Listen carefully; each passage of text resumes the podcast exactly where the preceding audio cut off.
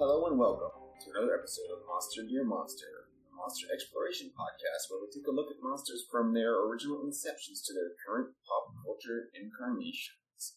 I'm one of your hosts, Dave, and I am joined today by Leonard and the returning guest, Jala. Hello. Leonard, how are you doing? Uh, cat, cat troubles, cat morning, morning record, cat problems. I hope everybody enjoys that. Um, from here on out, it seems like we will have an extra special guest that doesn't say anything, but uh, will make noises every so often, and that guest is my cat. Uh, he doesn't add a lot to the conversation, but uh, he is there and demands that the audience knows that he is as well.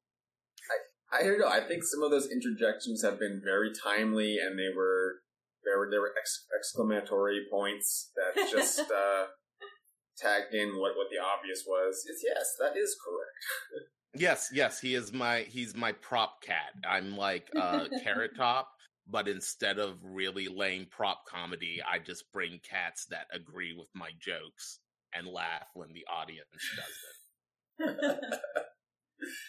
and Jala, how are you doing? It's been a little while. There was dragons last. There were dragons last time, but now we get to delve into the horror. Even better and spookier than dragons. Oh, definitely spookier. Uh and and Jala got the uh good set of dragons from the two episode two back to back episodes of dragons that we. True. He told me what you guys were doing for the other dragon episode, and I was cringing. I was like, oh, why? Yeah. You were like, oh man, I'm glad that I had something good to talk about when I was on last. Yes, Morbash better than Demodar.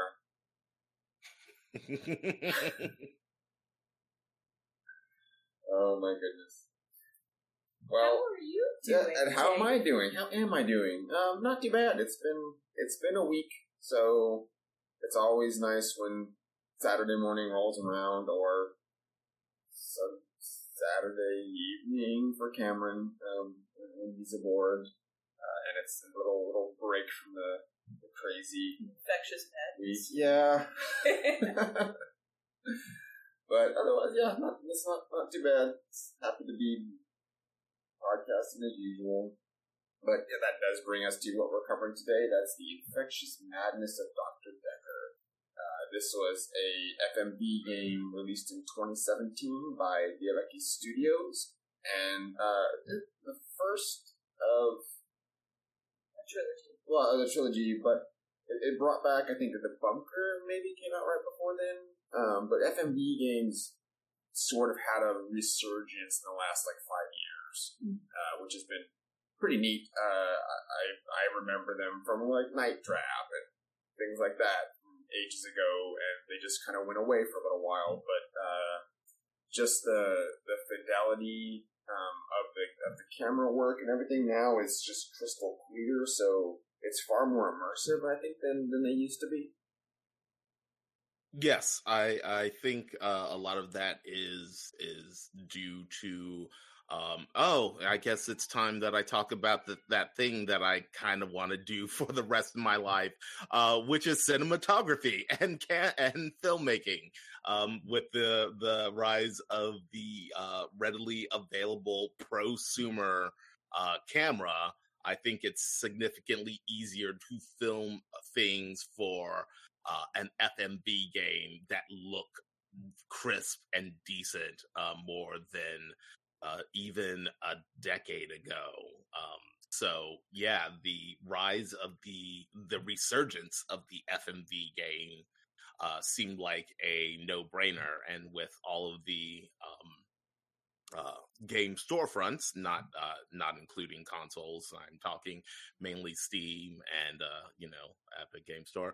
Uh, I think that that is this is a market uh, ripe for resurgence and uh, new reiterations on old themes. Yeah, and with the with the ports from uh, PC to console and then to handhelds on some of these games, uh, these lend themselves because of the, the, the general nature of being a bit sh- shorter. They're, they're not 20, 30, 40 hour investments. Usually it's, you're on sub 10 hours. Uh, they kind of lend themselves to the handheld experience, I think. Um, aside from this particular game, which required quite a bit of typing that I, I wasn't really expecting as, as, as much as what it wanted from, I think, the player, but that adds to the immersion uh, on some levels. Yes, uh, yes. Uh, I guess we should get into this now. Um, I play. Uh, I've been playing this on uh, PS4, and I was not expecting uh, there to be a typing component. Um, so I have not made nearly as much progress as I thought I was going to uh, by virtue of the fact that I've been using the PS4 controller to type out questions and trying to mid max my question word to question quota uh, this entire time. Most of the time, I get people, I get the I don't know what you're talking about reaction, and then I just give up on the question. I'm like, I don't even want to think about how I'm going to rephrase, try and rephrase this. Yeah, I played it on the Switch, and um, that has a little bit, a little bit more ease of use because you can grab a tap with your finger. But it definitely lends itself to being like on a PC for sure. Um, yeah. The the main problem that I had is when I played this game, uh, I played it originally back in 2018. So um, that's actually when it first dropped onto the Switch. First, this was in 2015. So I played it uh, pretty much as soon as it came out, and um, my biggest problem with it was the parser. Um, just parsing problems with the typing component. Um, Mhm. Just because, like, if you skip a word or if your word order is not exactly the way that it you know the game wants it to be where you're basically kind of repeating uh, a specific phrasing that one of the characters has included then that becomes. I suppose we should probably stop and say what in the world this game is, other than a full motion adventure, something to do with Monster. Yes, what is this game? So um, I, I will do a quick rundown Yeah. of, of the synopsis of this. You play a new psychiatrist that has taken the place of the titular Dr. Dekker, um, who was murdered. Uh, and you're taking over his uh, caseload of patients and trying to help them move forward with whatever their problems are. But you do have a sort of background uh, quest, if you like to do so, of uh, figuring out who uh, or yes, who killed Doctor Dekker, and that's by and large what you're doing. You're you're in a psychiatry. You're in your office, and everything's being recorded on a camera, and it's just interviews with the with the patients, and you kind of go through uh, several days um, of, of these interviews, and you kind of switch between the patients, and uh, ultimately your your line of questions to the patients ends up like, informing the ending of the game. So it's, it's pretty straightforward as far as that goes. Yeah, mechanically speaking, uh, your interactions with the patients include like that you have a few prompts that you can uh, click to have them just start talking about something. You can use exhaust all of those prompts. There is a hint system where it will give you questions that you can ask, and the difficulty level of the game is directly tied to the hint system, and that's the only way that it changes it. The what the difficulty level does is basically add a longer and longer timer to the uh, hits because there's a cooldown before you can go back to the hints and look for another question from the hints, Um, and that, uh, so like if you put it on hard mode or whatever, it's gonna just have a longer timer and just be like a time tax. Which if they had instead done it where like the questions or the hints rather, or the you know stuff that is in the hints was more cryptic and you know like progressively more cryptic and you know just kind of very vaguely suggestive of something that you need to ask about you know that would have made it harder rather than just having a time tax which So uh, I didn't really like that element of it. But uh, you ask different questions. You have the ability to input questions. Uh, you have evidence that you have to you know, that you're looking at because it's not really like a back uh, a secondary mission to find out who killed Dr. Dekker. The resolution in the game is related to finding out who the killer is or is not. Um, so that is the main goal. But you are at the same time, you know, also a psychiatrist trying to help all these patients. Um, now, your choices do influence the ending because you can encourage them, to, you know, in their delusions, or you can try to talk them out of their delusions, um, you know, and help them kind of, you know, uh, come to a, a, what we consider to be a rational kind of viewpoint on things. And uh, there's like an unseen meter of sanity or insanity points, uh, depending upon how you want to look at it, and um, depending upon how often you encourage them to do, you know, the, the crazy stuff, you know, that, you know, will affect how all of the patients behave and what their resolutions are in the end of the game. Um, the killer of Dr. Dekker is actually a pre roll thing when you start the game up, so that's not affected by your choices. Yes. Um, which actually kind of reminds me of uh, it's not a one to one equivalency, but reminds me of an older uh, FMV uh, mystery game, murder mystery game uh, called Ripper. Are any of you familiar with it? No. Um, I believe it has J.J. Walker from Good Times in it. It also has Christopher Walken in it. um, and it is uh, like a modern retelling of of like uh, not a modern but like a futuristic retelling of of Jack the Ripper where uh where he is committing his murders in cyberspace and it follows the good old uh, uh, Nightmare on Elm Street conceit of you die in cyberspace, you die in real life. Um, I mm-hmm. think John Rhys-Davies is also in it. It's crazy. Um, yeah, that's a big budget. They're pulling some names. yeah, you should. Uh, yeah, you should actually look into um, uh, Ripper. It's it's it's wacky. Uh, and there are, I believe, there are like three possible um, assailants um, for for the murderer, uh, and that's like rolled like right at the last quarter of the game. Um, but the fact that the killer isn't uh, that there's a the killer's rolled at the beginning uh, and the killers rolled in Ripper just reminds me of it. But yeah, that game's uh, insane. Christopher Walken's performance is uh, is amazing, transcendent. I would even call it uh, as he plays a a hard boiled detective. He is he is both giving uh uh not he both doesn't care and is is cares way too much in his performance and it's one of the most magical things i think i've ever seen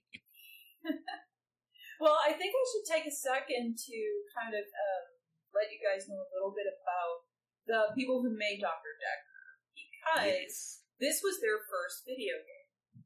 They, however, have a very long history of working with murder mysteries because they began life in 2003 as a murder mystery party game making company.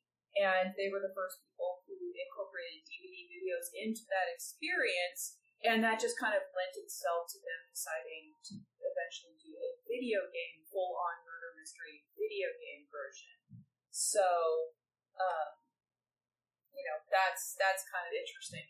Um, and so, I don't like when when they made Doctor Dekker, they were doing it without uh, and any game making chops behind them, you know. So. Mm-hmm as much as like yes the the parsing is a bit difficult and everything they scrapped that when it comes to the second and third installments in the trilogy each one of them plays a little bit different mechanically, but there is no longer any text input for any of the other games. So I think that you know they probably got some feedback about that, and they just took that element out for the uh, later games in the series. The third game in particular, uh, Dark Nights of and Munroe, is one that I think Cole or um, like Cole streamed that from my podcast, the Level Podcast. He streamed that on the network. Um, I know that Dave he really enjoyed Poe and Munroe just you know watching me play through it and just kind of it's a Poe and Munroe is very episodic. Uh, it takes maybe half an hour for each episode or something yeah, like that. there's like six. And it's, episodes. it has a really uh, high replayability. This game does too because it's a different killer every time, and depending upon your choices, you can either have a crazy ending. Um, I, I I will eventually talk about my ending in this game, uh, the infectious madness of Dr. Dekker. But um, suffice to say, I am an agent of chaos. so my Mhm. ending was very different from from how Dave has been progressing through because he is not encouraging people to have delusions and I was I was middle of the roading it, so if I thought their delusions were terribly harmful, I was trying to dissuade them, and if I felt that they were like, oh, this, they're not going too bad with it, then I just left them alone.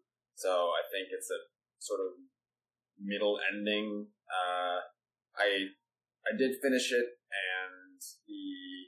it, it was satisfactory. I mean, I enjoyed the six something hours that I spent with uh, with these folks. They're they're they're characters, one and all. and that's a, a thing that kind of pulls forward throughout the entire series. Like all of the characters in the second installment, the shapeshifting detective, and the third game, Dark Nights of Munroe, is that all the characters have a very, very strong characterization behind them, and they are very unique and memorable. Um, there are a lot of overlaps between second and third game, not as many with the first game and some of the later ones. They all of them take place in the same um, make believe place. Uh, I think Doctor Dekker actually happened in the town of August, but if not, it's in the same universe at least. Yeah, Um, and so, like the other two games also uh, pull in some of the characters, some of the concepts or conceits come forward in the other games as well. So, and what is nice is um uh the the actors playing these cast members do appear. Not all of them, but some of them kind of move forward through uh, the, the trilogy, so you see them again in different roles. Ah, okay. it's good. They're it's a it's a it's a fun cast. Everyone just they're horribly charming. Like yeah, they're they're like no one's they're all bad. They're all they're not- bad people, but There's no very good charming. people in Yeah. any of these. Like they, they're everyone's kind of shades of gray is almost not enough. Yeah. Like, they trend toward. There's a lot of darkness in this this, this universe. Uh, Uh, I, I, I will I will I will argue that there is uh, one character that I do not find charming whatsoever, uh, and that is due to how hard she is trying to be charming, um, and that would be uh, Mariana. Yeah, yeah, that actually is the same thing for me. It's like flags, alarms. No, this one. I'm like- no. I'm like, man, can I just stop seeing you? I would actually like to just pawn you off to somebody else because I really dislike every single time that I have to interact with you. You're super, you like your super sketch, like right off the bat, and Yep. your your and your problem is also the most sketch thing. Um, Yeah.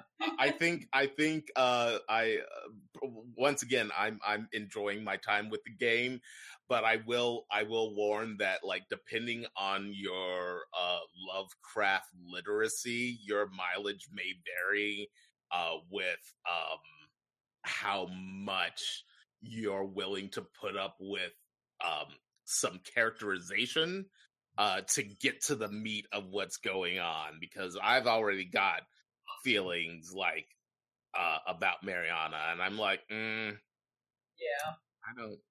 I I was exactly the same way when I was playing, and so it was actually really funny because the person who was my killer was somebody else, but I just disliked Mariana so much that I just like chose her, and I got it wrong because it wasn't it wasn't her as the killer.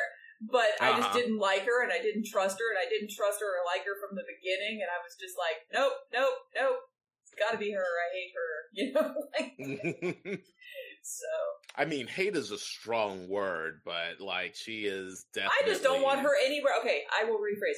I do not want her anywhere near me at all. She needs to be Yeah. away somewhere Yeah, else. she she she she. There's a there's a level of unscrupulousness uh, that that wafts around her that I'm just like, oh man, you're doing that thing where you're bright and bubbly, and you've got like a 12 inch butcher knife right behind your back, and yeah, Yeah. I, I, I've seen you. I know you. I'm Yeah. media literate. I know So- who you are. So, um, is is it a thing where I can kind of talk about some of the things that developed in my playthrough, or do you want to talk a little bit more about that? Yeah, I would say we'll do that, and then um, we'll kind of go. So, so what the game has done, and it- it's kind of given each of these patients um, fits into like a little novella. Like, there, Yes. if you follow their through line, that could have been a mythos short story. Just they they are the protagonist of their own story. Uh, which is it's nice to see, and it, it fits really well into the game. Um, but because you're flitting between so many people per per iteration of day in the, in the gameplay, it gets hard to kind of keep track it's six hours of just people talking to you. Right. Uh, and thankfully, there is um, a, there's a notes system in the game that uh, you don't interact with aside from you can review it, and it just puts in like uh, key features that you've uncovered through your playthrough, and you can kind of go back and look at that. And it, it does give you prompts to question people um, outside of the hint system.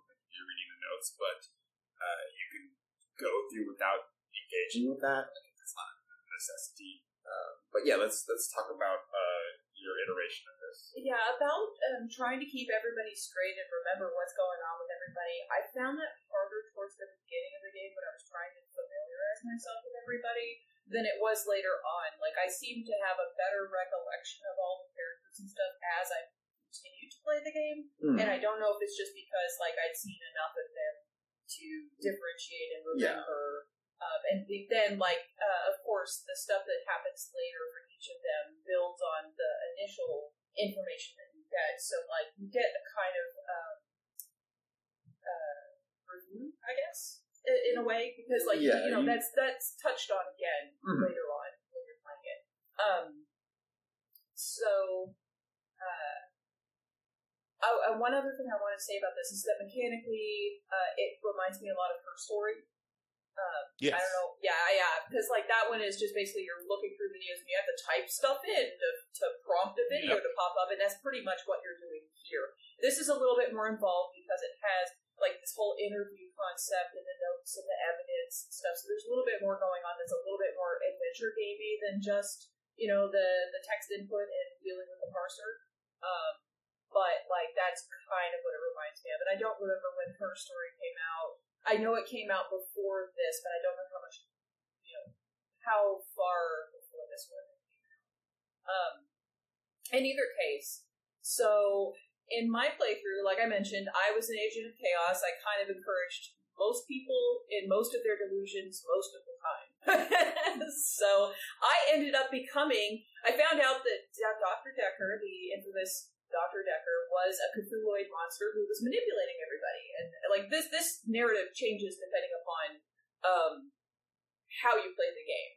So Dr. Dekker is always a Cthulhuid monster, but who you are changes, and some other elements change depending on what happens. So Dr. Dekker is a Cthulhuid creature who is manipulating all these patients and causing their delusions actually like like they might have come in with a, a sprig of a delusion but then he encourages it makes it worse and you know like a lot of it ties into the Cthulhuid stuff including or most strongly i would say with mariana because Mhm. she walks in with like tentacle octopus necklace thing on and talking about Oh, the sea and like going and chanting and diving in the ocean and losing her mind, and I don't know stuff. So you know, like she's very very strongly like okay, she's definitely some Cthulhu follower, you know, without even realizing it, maybe, um, and all this mess, and um,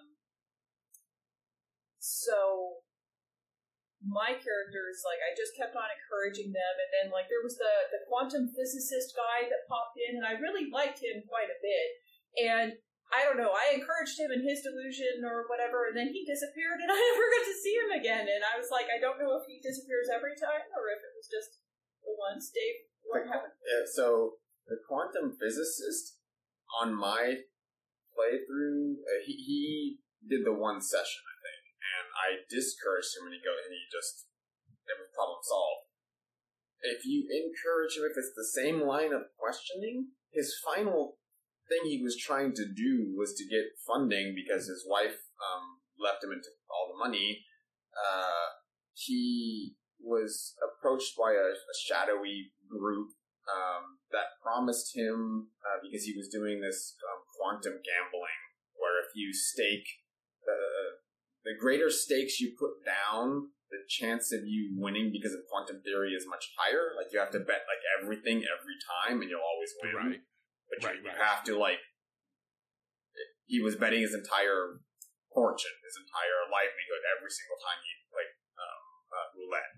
Uh, Mhm. and what it came down to was he he uh, went to go visit Doctor Dekker um, as a uh, competitive, like they were competing in their theories on things, and Doctor Dekker challenged him and put a seed of doubt um, into him, and so he lost everything because he was betting it all, but then he was like not all in on it mentally. Right. It's it, it it it wasn't a binary decision between success. It, there was Yeah. that third option which was caused by the doubt, which is um really fun, uh really fun play on quantum suicide uh, which I you know, I haven't encountered that character yet. Uh I only in the opening, but the fact as soon as quantum suicide came up, I was like, "Oh, that's a thing that I'm familiar with and that I enjoy exploring in media."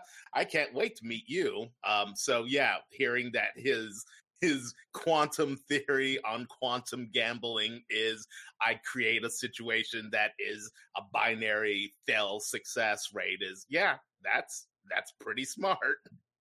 Yeah, and so you you can either he comes to you with that, and then with his current trouble, he needs he needs financial help, and he's not asking you for that, but he's saying that um, he doesn't know whether to proceed with his like last ditch option, which he's been uh, approached by this shadowy cabal that says they'll give him X amount of millions of dollars um, if he can uh, use his quantum gambling to get through six rounds of quantum Russian roulette.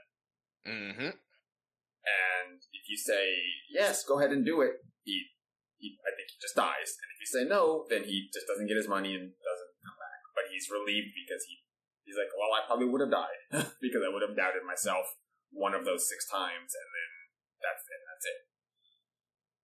Um, yes, and also once again, if we're going if we're going by the idea that it needs to be a binary decision for the most li- for the greatest likelihood of success, Russian roulette's a really bad game to play for that because it's not binary. No, no, your your your odds are completely different. Um, Yep. but yeah, and if, and the thing is, you're thinking about it, and it's like if it's six rounds of any kind of rusher, there's only six chambers in the gun,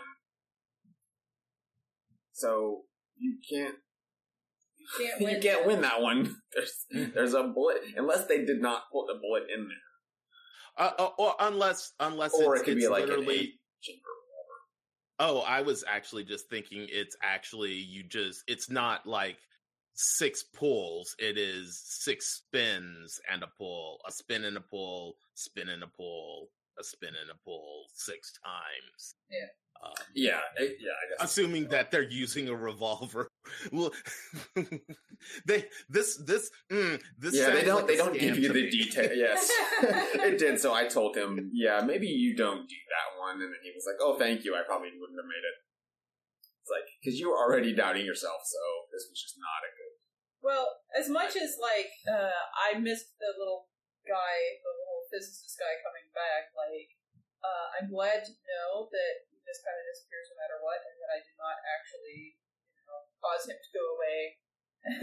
Yeah, and there's um what they did. Why I lost track of the cast, at least initially, is the first three days or so, the first three sessions. Uh, change. You have a set of initial um patients, and then a couple of them just like didn't come back, and then three more appeared. Like I ended up with different people toward the end than I started with. So Mhm. that's why I was like, wait, where did the per- where did the art gallery lady go? I like they just they just piece out and didn't get a resolution on a couple of them. well, some of them just kind of like I, I, the art gallery later for me had some kind of resolution before she left, so.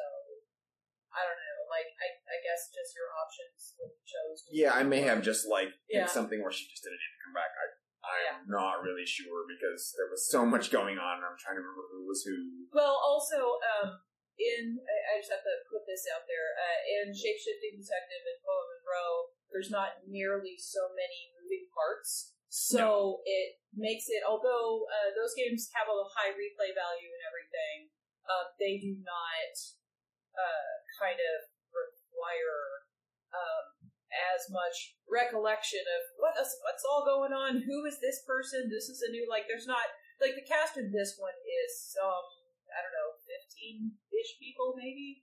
I mean like something like that. There's there's a lot of different characters that come in and come out. You know, like come in and are around for a while. The Thirteen. 13 total. Okay, yeah. So I was about that. So in the later games, like there might be that many, but then like a couple people are just NPCs that they just give you a little information and go away. They're not all major players. These are all the main characters, and they're all different people, you know, with their own narratives. So, um, in either case, I I don't remember the resolution for every single person, but like, uh, I guess we should kind of talk a little bit about each of the characters. Yes.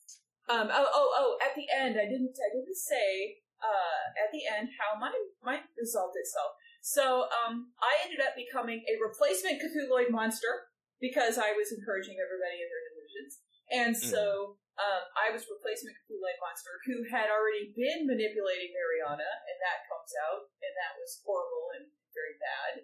Um, and I actually kind of felt a little bit bad for her at the end because of uh, how terrible manipulative my character apparently had already been behind the scenes when not in the office. Uh, so, you know, like there's there's elements of that where your character is also doing stuff just like the other characters are when you're not in the office, um, but you don't know about that stuff. So you find out when they, you know, they talk, characters talk about it, and they're like, "Last night you go whatever," and it's like, "Oh, did I? I don't remember doing that," you know. but I was Cthulhu monster, um, and I had been manipulating a bunch of different people, and um, I believe it was Nathan, the guy who just re- you know relives his day over and over again, who had been the one to kill Doctor Dekker in my playthrough. But of course, like I said, I had actually accused Mariana because I had been, you know, thinking she was a murderer the whole time anyway. Uh, which I mean, like, of course, it's never going to be the person who you think is the killer, but it's funny because I thought, oh, Mariana is never going to be the killer in any of these. When Cole, my co-host on the level, played through on stream um, a few years ago, he played through and his killer was Mariana. so it is entirely possible for her, who, even though she is super sketch and super, like, very obviously there's something up there, um, she can in fact be the killer, but she's not always the killer. Mm. But um, yeah, like the way mine played out was super, super dark. I was just like a replacement for Doctor Dekker and taking over everything as a big monster. So uh, let's go ahead and talk a little bit about the characters. So we already kind of talked about Mariana a little bit. Dave, you want to Yeah, we'll just I just pulled up like the cast list. Um, it's uh, fifteen people. Um, we have Jaya, who is the.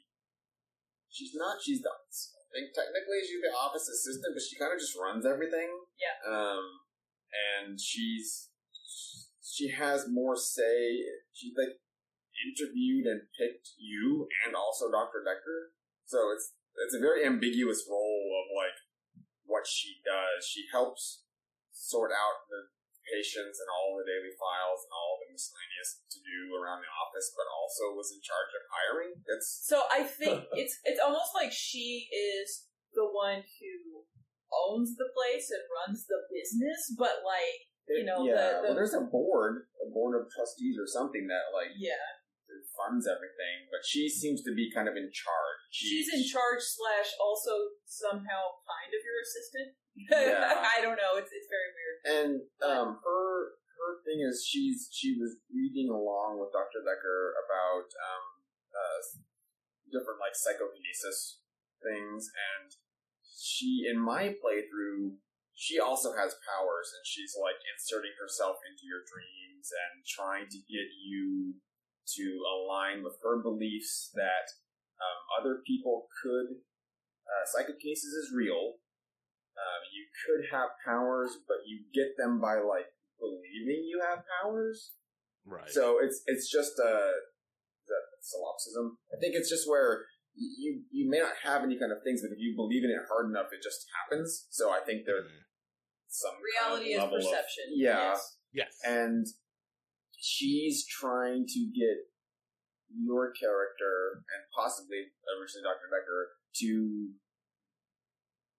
disabuse people of those notions so that there's not just a bunch of like people running around the earth um, with superpowers like that, that unchecked uh, Hmm. is what was happening in my version so i don't know if that's contingent on like everyone like that just happens that's just her character i'm not sure but she definitely was appearing in my dreams and like slapping me and telling me no you're don't do that and um, what are we supposed to be doing, doctor? Like, uh, not encouraging patients.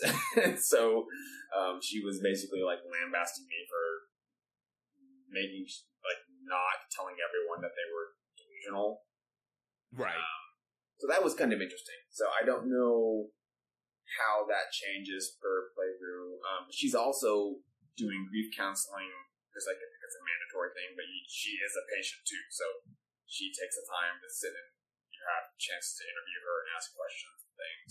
Um, and I think that that can change too because there's just a whole line of questioning you can choose um, to do or not based on like the system.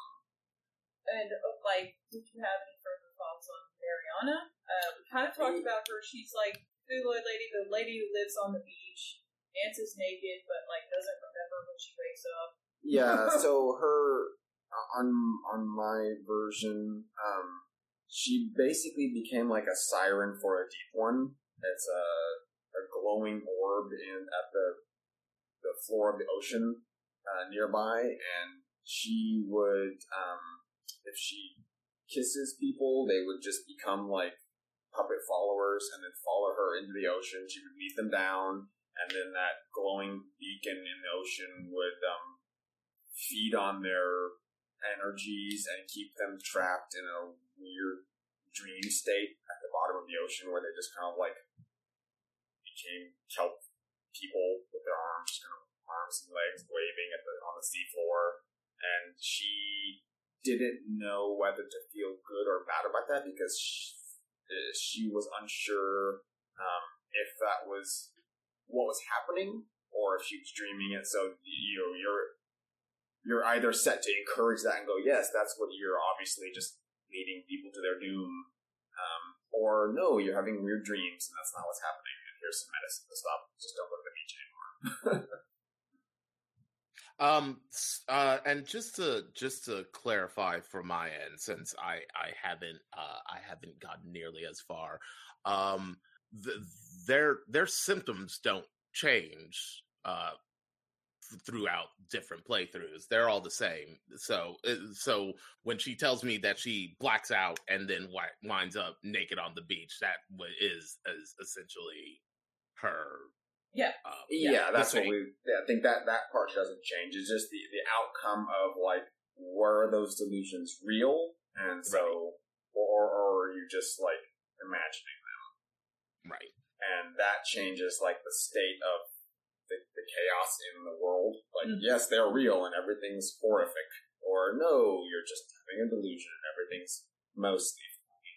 You know, I kind of wish. Now, this is a little bit uh, off topic, but I'm trying to um, I'm trying to imagine what it would be like if you played through Doctor Dekker, carrying the same data over to like shapeshifting detective and Mm. Owen Munroe to like alter that depending on the state of chaos. That would have been so cool. That would have been cool, but probably But ridiculously involved way- for yeah. two people. way beyond the abilities of like a studio that just works on murder mystery games and just did a few video games um, just to get like another uh, format. Because like you can imagine that this company, like they actually, um, I'm sure they were very happy that they made these video games because you know um, they started with Dr. Dekker in 2018.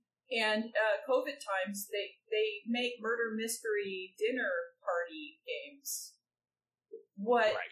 kind of income would they have if they didn't have the uh, you know video games at that point because nobody was having parties during COVID. So, you know. Yeah. But anyway, anyway, so yeah, um, that's a good way to phrase it. And um, also, insofar as the deep one is concerned with sirens and stuff, um, is there any additional information you can say about like that insofar as Lovecraftian? Yeah, this this um I, I, yes I I covered it many years ago when we covered um uh the the movie Dagon and it's Yeah. the the whole Innsmouth um angle is what that's like tangentially doing there with the the lure of the deep one. Okay, so um, let's move on to Nathan. Yes, so Nathan. Nathan is the uh, the repeat his day man, and uh, he's he tongue in cheek like riffs on Groundhog's Day, which is really great. it's a lot of fun. Uh, that he's just talking about like, yeah, if I if I could repeat, like I'm repeating my day, but it's like I can't. He has to do a trigger to like move it forward, so he can move time forward like a day at a time, but that might be weeks of doing the same day over and over again until he figures out like what small thing he needs to do to like get something to change the day. And a, lot of that hinges on his um his processing his grief because his girlfriend was killed in a car accident right. um, and the uh, uh, all all of their their individual psychoses are caused, of course, by Dr. Dekker like making a comment. Um, in his case, I believe it was something to the effect of um, you can't you can't move on unless you let go of the past, and Hmm. that just became literally true. Where he in- unless he um, I guess his his triggers to move the day forward were to be kind of letting go of small memorabilia um, of his girlfriend. So her diary, her clothes, things like that he'd been holding on to, um, provided he um, disposes of them or burns them, those let him um, move his day forward. But he's very cynical because he's just been a year or two just repeating days over and over and over again. And it's the same way when he's meeting you. He's like, we haven't met. This is not the first time we've met. This is number 37. And I already I know actually what you're really say. like him. I, I, He's- I yeah. actually really like this character. I guess it's because I'm dry and sarcastic, so it just is like he's very much in my my wavelength of, of acting and reacting. Yeah, he's very world weary and he's like Yeah. sarcastic, but he's not like a bad guy. No, he's not a Out bad of guy. He's all just of the tired. cast, yeah. um, he was probably the most likable because he's not a terrible person. Mhm. Um, and he he does get um, his his power of repeating the day um, does involve some time travel where he was in one instance able to move backward in time to the moment that his girlfriend was killed uh, because it, it turns out that um, initially uh, they they were hit by a truck and I think that she was opening her. They were having an argument. She opened her door, and the truck came and cut off her head or something. It was bad. Terrible, very terrible. and he was Um, like right there. Yeah, well, he's, he was driving, so he felt responsible for that as well as the um, the truck driver did, and the the truck driver ended up um, uh, asphyxiating himself and his young like eight year old daughter um, to atone for the crime. I don't know why he put his daughter in the car, but he did, and so the um, Nathan became so fixated on that that he made himself go back in time and, and kind of readjust the uh, it, it when he left back in time, it he didn't get to change the outcome of what happened because it put him in the two seconds or whatever that the car was going to get hit, and all he could do was kind of swerve a little bit more to make it so that it was more his fault and less the truck driver's fault, Mm. uh, which ended up saving the life of the truck driver and his daughter, um, so they didn't feel guilty about it, kill themselves. But he's stuck with like, no, now I've just really killed my girlfriend. Um, so that heavy kind of guilt is what's keeping him stuck, and you have to either say, "Hey, yes, you you're stuck forever. You're going to repeat your days until you go crazy," uh, or no, you know, get rid of the past and move forward.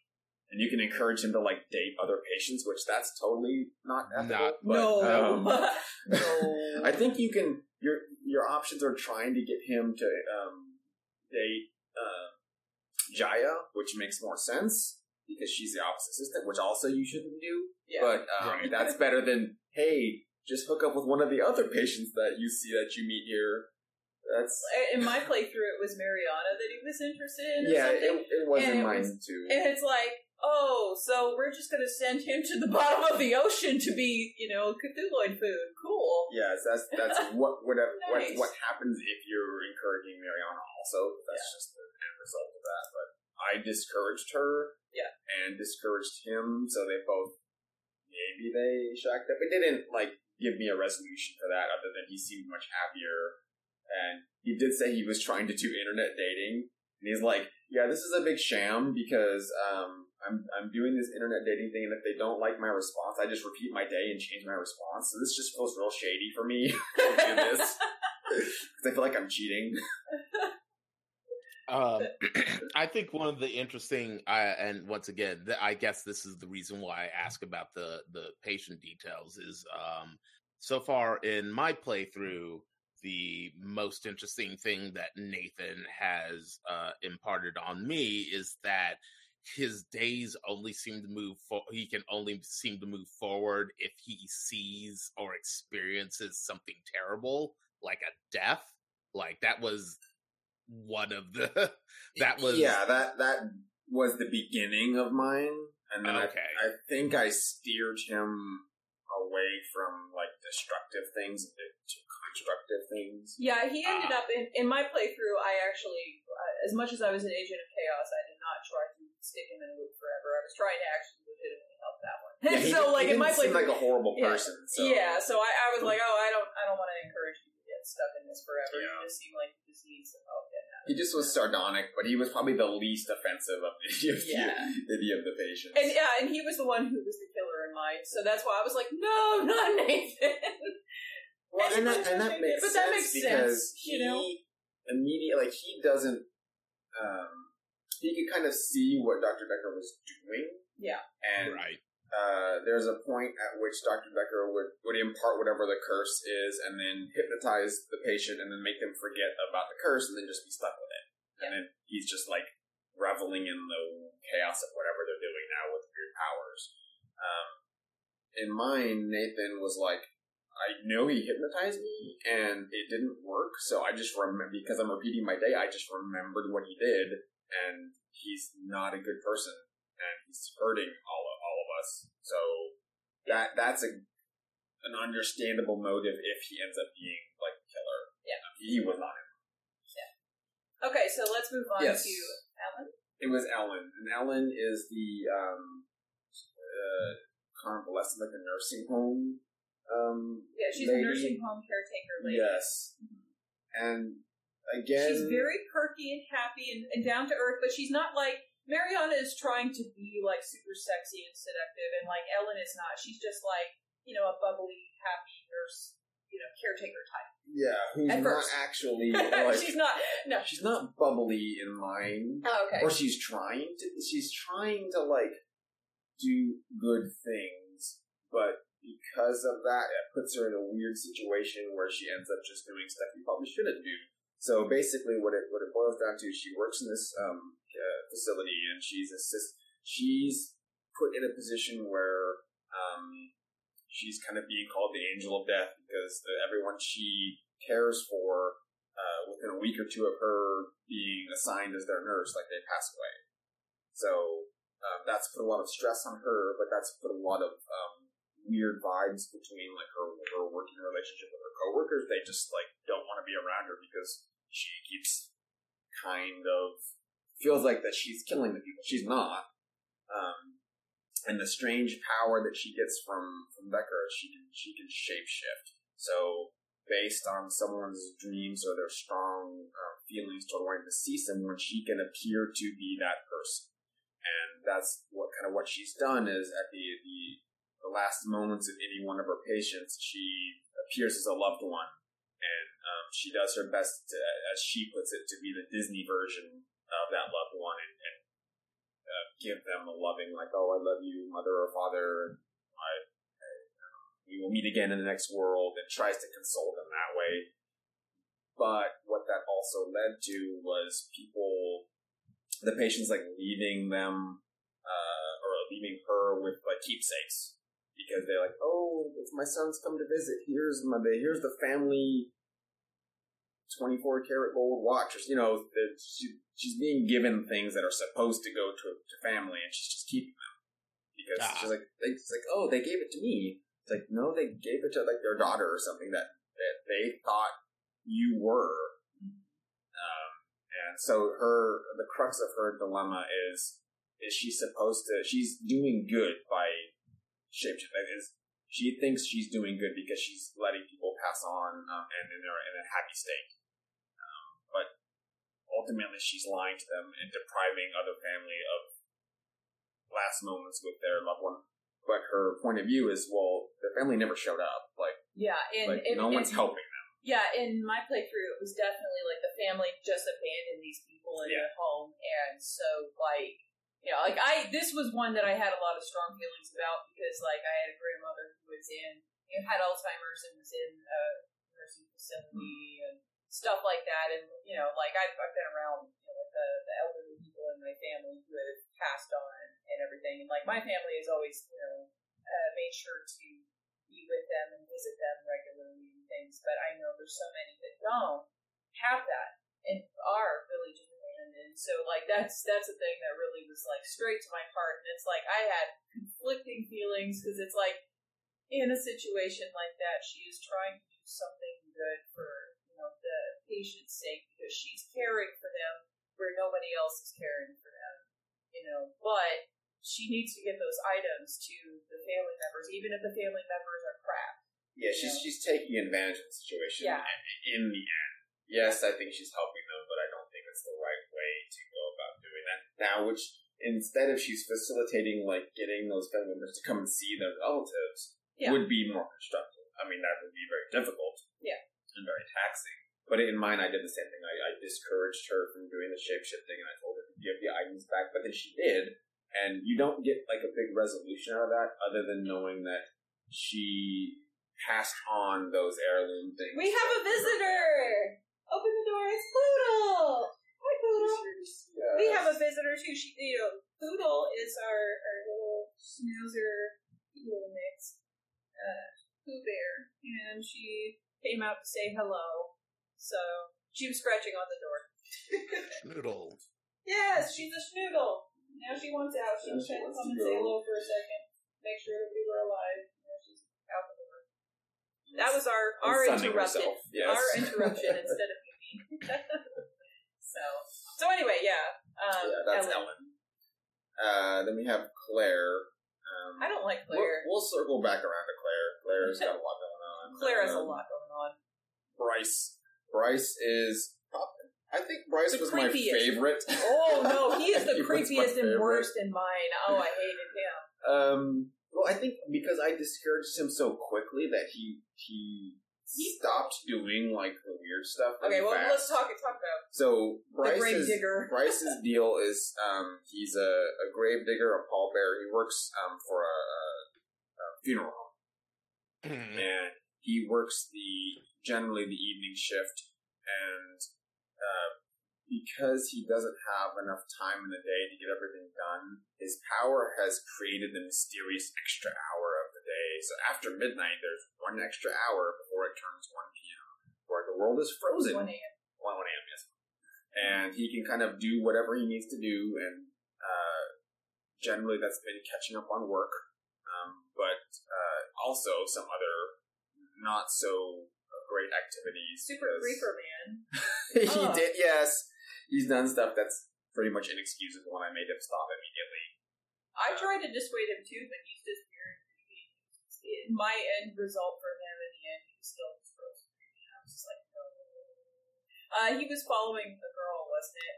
Stalking a girl and watching her change or something. Like weird, weird, gross. It was, creepy. yeah, it wasn't good. He No. took, took pictures of. Yeah, neighbor. took pictures. Yeah, I was like, yeah, you need to like tell her what's going on, fess up, burn the pictures. yeah. I tried to tell him to do all that too. I was like, I don't. I, I might be an agent of chaos, but that's gross. Stop it. Yeah, that was that was too many. I, I shut that down real Yeah. fast. I was like, no, no, no, you're not doing that, buddy. Um, he was stealing from Yeah, uh, stealing stores. from stores and Uh, stuff if he could. Uh, yeah, and, and that's what he was doing. And then, as I immediately like put the kibosh on that, he started using that time to help people. So there's a there was a um, there's one lady where he runs by a house, he sees the window open, and he's like, "People um, just have to look." I'm like, "No, they don't, dude. Like just Yeah. because the window's open, you don't stick your head in there." Um, but he did find out that uh, it was a, a lady, um, an old woman who's had gone to sleep with her cigarette in her hand, and her um, blanket was on fire. So he threw the blanket in the bath, um, put it out, and then you know went on his way. So he, he saved one old lady, he stopped a robbery, stopped some muggings. He's done some things that like make use of him uh, moving while the world is still. He ends up saving uh, a patient that um, Dr. Dekker was trying to use to encourage necromancy in one of the other characters. Um, so I had him. He's that doesn't make up for the bad things he was doing, um, but it stopped him from doing extra bad things and then started doing constructive stuff with his power. But in the end, he still had like I didn't get him disabused of the notion of having that magical power. Like I couldn't fix that. He's, um, but he did in the end uh, try to. He's hinting that I am Doctor Dekker in another body. Like I just transformed my my face and became like I'm still Doctor Dekker, just in a Hmm. different face. Because he he was the pallbearer for um, the doctor, and uh, when he went to go bury the casket, like it wasn't. It was Too uh, light. too light. There was not enough for. There's no body in it. So I'm probably Doctor Dekker, just with a different face, and making up for all the chaos I was causing. Is I think what happened in the end. I was continuing chaos. But uh, anyway, so moving on to Professor Warwick, that is the uh, Professor Warwick was the um, quantum physicist. Yeah. So we discussed him. Professor Alderby is uh, a member of the board uh, and also likes to just show up and pretend to be a patient to test this psychiatrist. Um, but he's the person who uh, recorded video that uh, he was trying to uncover the Lloyd mysteries going on in the city.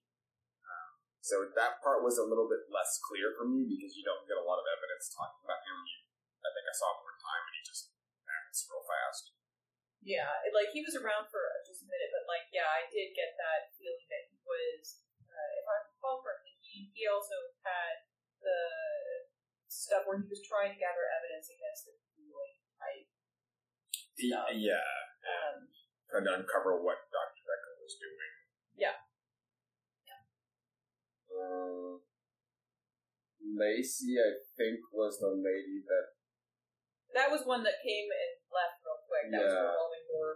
Same thing with Scarlet. She was Scarlet was originally one of Dr. Dekker's patients. Um, popped up at the very end, and then just like I didn't get much from her other than she was dating the doctor, which also don't do that. Yeah. And Mariana was dating the doctor, and I think one of the other Yes. ladies. Yeah, He's just dating was everybody. dating, like you, you were just like a yeah, you were a him. Yeah, I don't, I don't know what's going on with that. Um, Anyway. Which, you know, makes the board seem shockingly ineffective because Yeah, then exactly. I'm just like, wait, well, it, I mean, it'd be fairly obvious if you, Uh-huh. you If you were recording stuff and looking at literally anything happening. right, Yeah. Yeah. um, Glenn, Lynn, Molly, and Jasmine are all those like short, short yeah, turnaround they people. just They popped up the real fast. Yeah. um, I don't remember. Glenn came at the very end, and I don't remember what he. Oh, Glenn has the power to uh, enter a door, and then it just takes him some. He like teleports somewhere else. It teleports Um, him somewhere. and then he just like popped in and was like, This I'm is some here, stuff. I'm having a visit. and um, well, I, I'll probably never see you again because when I try to leave the door or go to the bathroom, I'm going to be somewhere else, and oh well. Bye. You can't. You can't solve. You can't really fix anything for him, and he just like, good luck with that, buddy. Yeah. that Well, sounds terrible. I I know that there's like a bunch of little revolving door characters that just kind of pop in and then pop out, but I kind of enjoy that element because it's like showing you that there's a broader phenomenon of this kind Weird. of Yeah. crazy stuff that's going on. It's not just you. There's probably lots of other Dekker like critters running around doing this same kind of stuff, Mhm. causing this kind of you know, chaos everywhere. So it's not just your particular you know, situation. Yeah, and I, I don't remember um Molly or Jazz. One of those is the lady that worked in the um the student that worked in the art studio. Yeah, yeah, I remember that. I she was trying to date uh Nathan, I Yeah, think. yeah, Nathan. But then she also kept bumping into Bryce. Everybody trying to date every. Why? What is Yeah. why? Why this got to be a horny office? Come I don't on. know. And then if Jaya's in charge of this, she needs to like everything. put the you know put a kibosh on it real fast. 'cause she's trying to get people to stop being psychokinetic, but she just like forgets that the ethics of uh, Anything. her There's job. ethics? Maybe you should. Any yeah, none. not not in this place. Yeah. Um. So that'll bring us back to Claire, who in my playthrough was the killer, which made a lot Oh, of really? sense. Makes a lot of 'cause, sense. Yeah, Makes a lot of sense. That was- her husband is crazy. the, is the killer. You don't Yeah. say. Yeah. Yeah. Uh, I was surprised it wasn't Claire in mine. I know. You What's so? What's Claire's deal? What, uh, Leonard? What do you think of Claire? Um. Well, I so limited. I only know that she she uh stabbed her husband, and then she was like, "Yeah, he's at the lake house, and I stay in the in the main house." And I'm like, "He's dead. He's probably dead." He's like, a zombie, he actually. Claimed. Yeah, there we go. That sounds about right Yeah. that that that that's not shocking at all um oh i did just want to say i think it's funny that one of the characters what is it is it uh bryce uh Mm-hmm. bryce is the extra hour? Yes. uh so he's just like the protagonist of persona 3 but um unscrupulous unscrupulous. Yeah. uh and i did also really like the fact that he describes it as it's not an hour of actual frozen time. It's an it's an extra hour by virtue of time dilation where everything else just slows down to near imperceptibility and then Yeah, that's it's still moving. He's just very fast. Yeah. Right. So he's also the Flash. So it's not a one to one to the Yeah. Persona 3 thing where there is actually an, an extra hour. He just turns into Creeper Flash. At Yeah. Naughty, naughty Flash. That maybe Uh, that's the Flash uh, is. I, I episode like. Yeah. title. I I like was- Creeper yeah. Flash. Creeper. Flash. Whatever. All right, we'll go with Creeper Flash. But yeah, I, I I thought, um, and it may it's not just his character, but I liked the actor. Like he was just really selling what Bryce Yeah, was doing. for so right. you just you're all in on like, yeah, this guy's not a great guy, and maybe we could curb that. You know, well, that's what I would like try to get him to stop being naughty. Don't be a creeper. Um, but yeah, going back to Claire, Claire, um, Claire is uh, so the first thing uh, that you learn about Claire is that she's rich, uh, that she has lots of money, uh, which when uh, once again with dealing with Lovecraft on a, and austerity and all that, I'm like, oh wow, okay, so I'm sure you're into some stuff.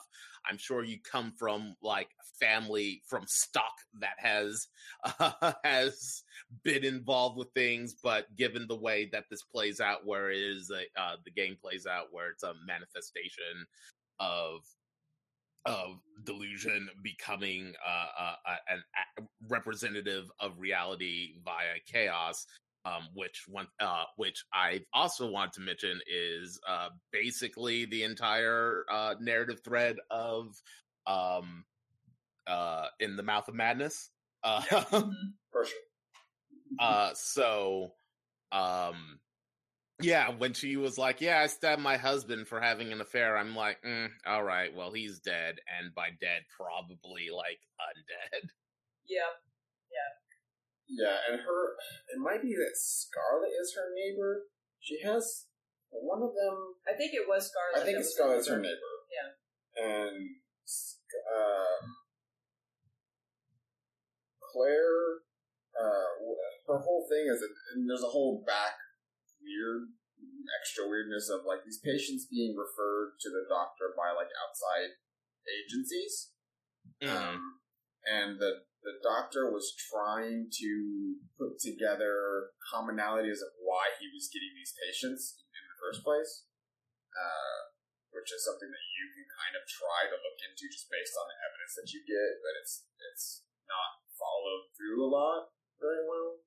Um, but the the agencies that are doing the referrals aren't like real. Like they have the dumbest the, the names aren't of real people. so right. Um, on Claire's part, uh, in in my version, uh, she her, her whole point of the referral is that um, she's on she was on murder charges, and if she gets the doctors to sign off um, on a, a plea of temporary insanity, then she can get her sentence reduced and not just put into prison for the rest of her life. So she's using her money um, to kind of get that resolved. Ah, to buy a buy an yeah. insanity. Yeah, yeah, she's trying to buy an insanity, and um, she also, in mine, uh, took over a loan that the doctor gave to Mariana, which you also don't do uh, because Mariana was defaulting on uh, her payments to the doctor. The doctor's like, "Well, I'll just give you a loan so you can like pay me the that back and like that pulled that over her head. But then Claire, for some reason, picked up the onus the onus on the loan. I don't know why. Huh. But that was evidence that mine that I was using to like say that she's the killer. Um, she ended up being the killer. But uh, so she uh, found her husband having an affair. She's like, I didn't mean I didn't mean to kill him. I just stabbed him a little, and he died from it. But he didn't die. He he's he's back and he's at the lake house. Um, he's hunting. He's doing stuff he likes to do. But he doesn't talk much. Yeah. Yeah. Well, so what what it turns out to be was that um, the doctor his curse was that she's able to resurrect people, maybe things, and uh, he had been he had been dead for a few days. So when she brought him back, his brain had already kind of decayed a little bit, so he lost a lot of general memory and function, and he's kind of reduced to a state of uh, kind of an automaton. He can remember basic things like his hobbies, but that's like the extent of what he's able to do. He can't really talk or do anything. Ah, okay. Uh, his gross mechanical stuff is gone. Um, so she just kind of he sits in the corner, and then sometimes he goes out and hunts animals and tries to like skin them and put up their hides, but he can't do that really well anymore either. So there's just a bunch of gross things around the the cabin's turning into like a cabin in the woods kind of thing. And well, and then there was a whole uh, secondary plot line with a little girl. Yeah. And so there's a little girl that was seeing that and she was getting scared of like the house, and um, Clara was trying to like a neighbor girl yeah, um, trying to you can encourage her to talk to the girl and befriend her, or to like shy away from human contact, and then by um, getting her to like open up and be not so nasty, um, that gets her to, I guess, feel a little bit guilty about resurrecting her husband. Yeah, that's kind of how that played out. But in my my playthrough, then at some point her husband started getting really interested in the little girl. Claire was worried that you know the husband would like skin and kill her. I don't think I had it go that way because I had her talking to the girl first to kind of like Yeah. build a friendship so she could keep the girl away from her husband. Then maybe it was probably basically the same thing. Yeah. Um, and uh, it, it turns out that she made a deal with Bryce, because Bryce was the pallbearer for her husband's um, funeral, to um, secret uh, her the body after the funeral before it was buried, and then she resurrected her husband afterwards. So Bryce is like complicit in that. Um, and then he's like, well, all, all um, funeral sites do this. You know, there's a lot of bodies that go missing and go to medical students, and um, he's kind of talking about that. So it's it's just a thing that happens, um, but puts him in the, another like, well, maybe don't do that, buddy. Right. and also not ethical, even if that's the thing everyone seems to do. Um, And- so it so it's reanimator. So it's a little Yes. bit reanimator. Yeah, uh, yeah. Reanimator, and then um, Burke and Hare, like that whole um, uh, s- ma- making profit off of like robbing graves for the Right. body and selling them to the medical community.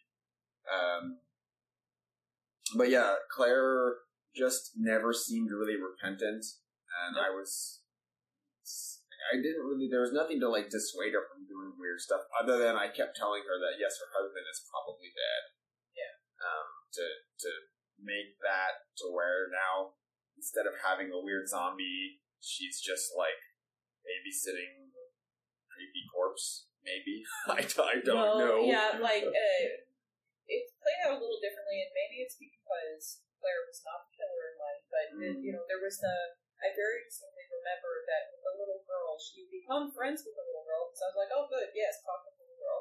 Um, but then again, she was worried that her husband was gonna, you know, do something to the little girl, and had, you know, suggested, you know, that that be a thing where the little girl might be next, next to be hunted. And Yeah. so then Claire was worried that her husband was going to um, do bad stuff to people next. And so I don't I don't remember I think she had been planning to kind of re-kill him in mind.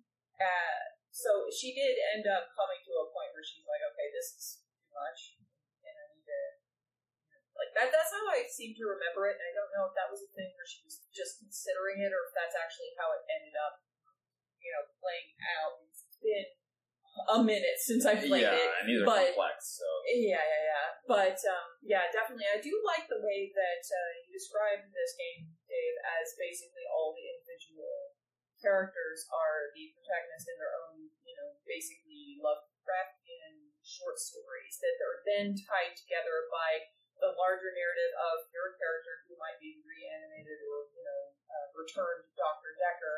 And then there's also further, like another loop of the outside world that's only hinted at, and that's a thing that continues in Shapeshifting Detective and Colin Munroe, is that there's larger forces at work in the world, but you don't get to see all of that. You don't get any you know, real backstory on the larger um, entities or no, organizations. but but you, we did get some um, bits that pop up in Ship Detective, and then uh, a little further fleshed out in Colin Munroe, where there's an there's an uh, not MIB, but there's there's an Yeah, a, there's an like that. agency Yeah. that's um, enforcing like people doing time travel and trying to make sure that any anything going crazy that's dealing with time they they kind of like oversight it and pop up to try to correct things if they're going a little bit too crazy.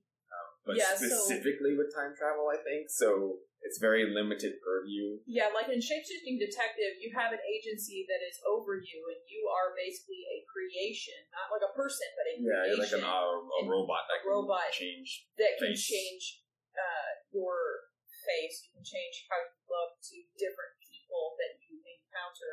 And so, like in that game, can change into uh, comrades of you know some of the characters that you go around, you know, trying to interview people to figure out who killed somebody in this town. Um, and you can get additional information by basically t- taking over the body of you know the, the form of one of these other people, and uh, they can even become suspicious of you if you don't act the right way. You can also become privy to things you're not really supposed to, you know, hear because it's not meant for you. It's meant for that person. Like there's a proposal. there's a marriage proposal that happens to you when you shapeshift into somebody's body, potentially, depending upon how you play that part out, um, and things like that. So that was an interesting mechanic brought forward into that game. Uh, and then in Poe and Munroe, uh, Poe and Munroe, the setup of that one is that you are two uh, radio hosts in a small town called August, and you do Dark Nights with Poe and Munroe. So it's like creepy, you know, creepy stories and stuff, and then um, also taking listener calls and everything, talking about dreams and interpreting dreams and nightmares and everything. Um, and then just the weird dynamics of this town. August is the same town that the shapeshifting detective takes place in. Um, there's also some overlap where in Poe and Munroe, there's a callback to Dr. Dekker where there's a little bit, like, there's a whole chapter that's just a Dr. Dekker like chapter, uh, using the same couch and the same setup from the original Dr. Dekker game, um, the same lighting and everything, because they're, they're all different cinematography styles Yeah. uh, for each of the different installments of the game, but, like, you know, that gets called back in and Munroe. And there's also a shapeshifting detective um, chapter in Poe Munroe as well. So they, they do tie it in a little bit and kind of progressively more so as they continue on with the trilogy. Um, all of the games do interesting things. They all have very interesting characters that all of them could be individual, you know, Lovecraft novels. Yeah. There's a lot of love and care put into the working with the story in this game. Like the the two actors for Poe and Munroe had actually come up with the idea for the third game over dinner with the, the owners of D'Avekki Studios.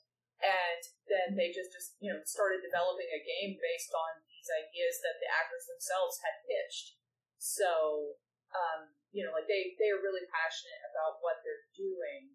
And insofar as Dr. Dekker is concerned, yes, there's a lot of mechanical clunkiness to it, but the end result, the kinds of narratives, stories that you get out of this are so neat, and they're not like they're they're creepy and horrific, but like in in kind of a distanced way because you're just like you're somebody hearing about it from somebody else who's telling you about this thing that happened. you know, so Yeah. there's like a few levels of removal, although you know, at the end of the game, it kind of culminates in you finding out, oh no, actually, you're part of part, parcel of what's going on.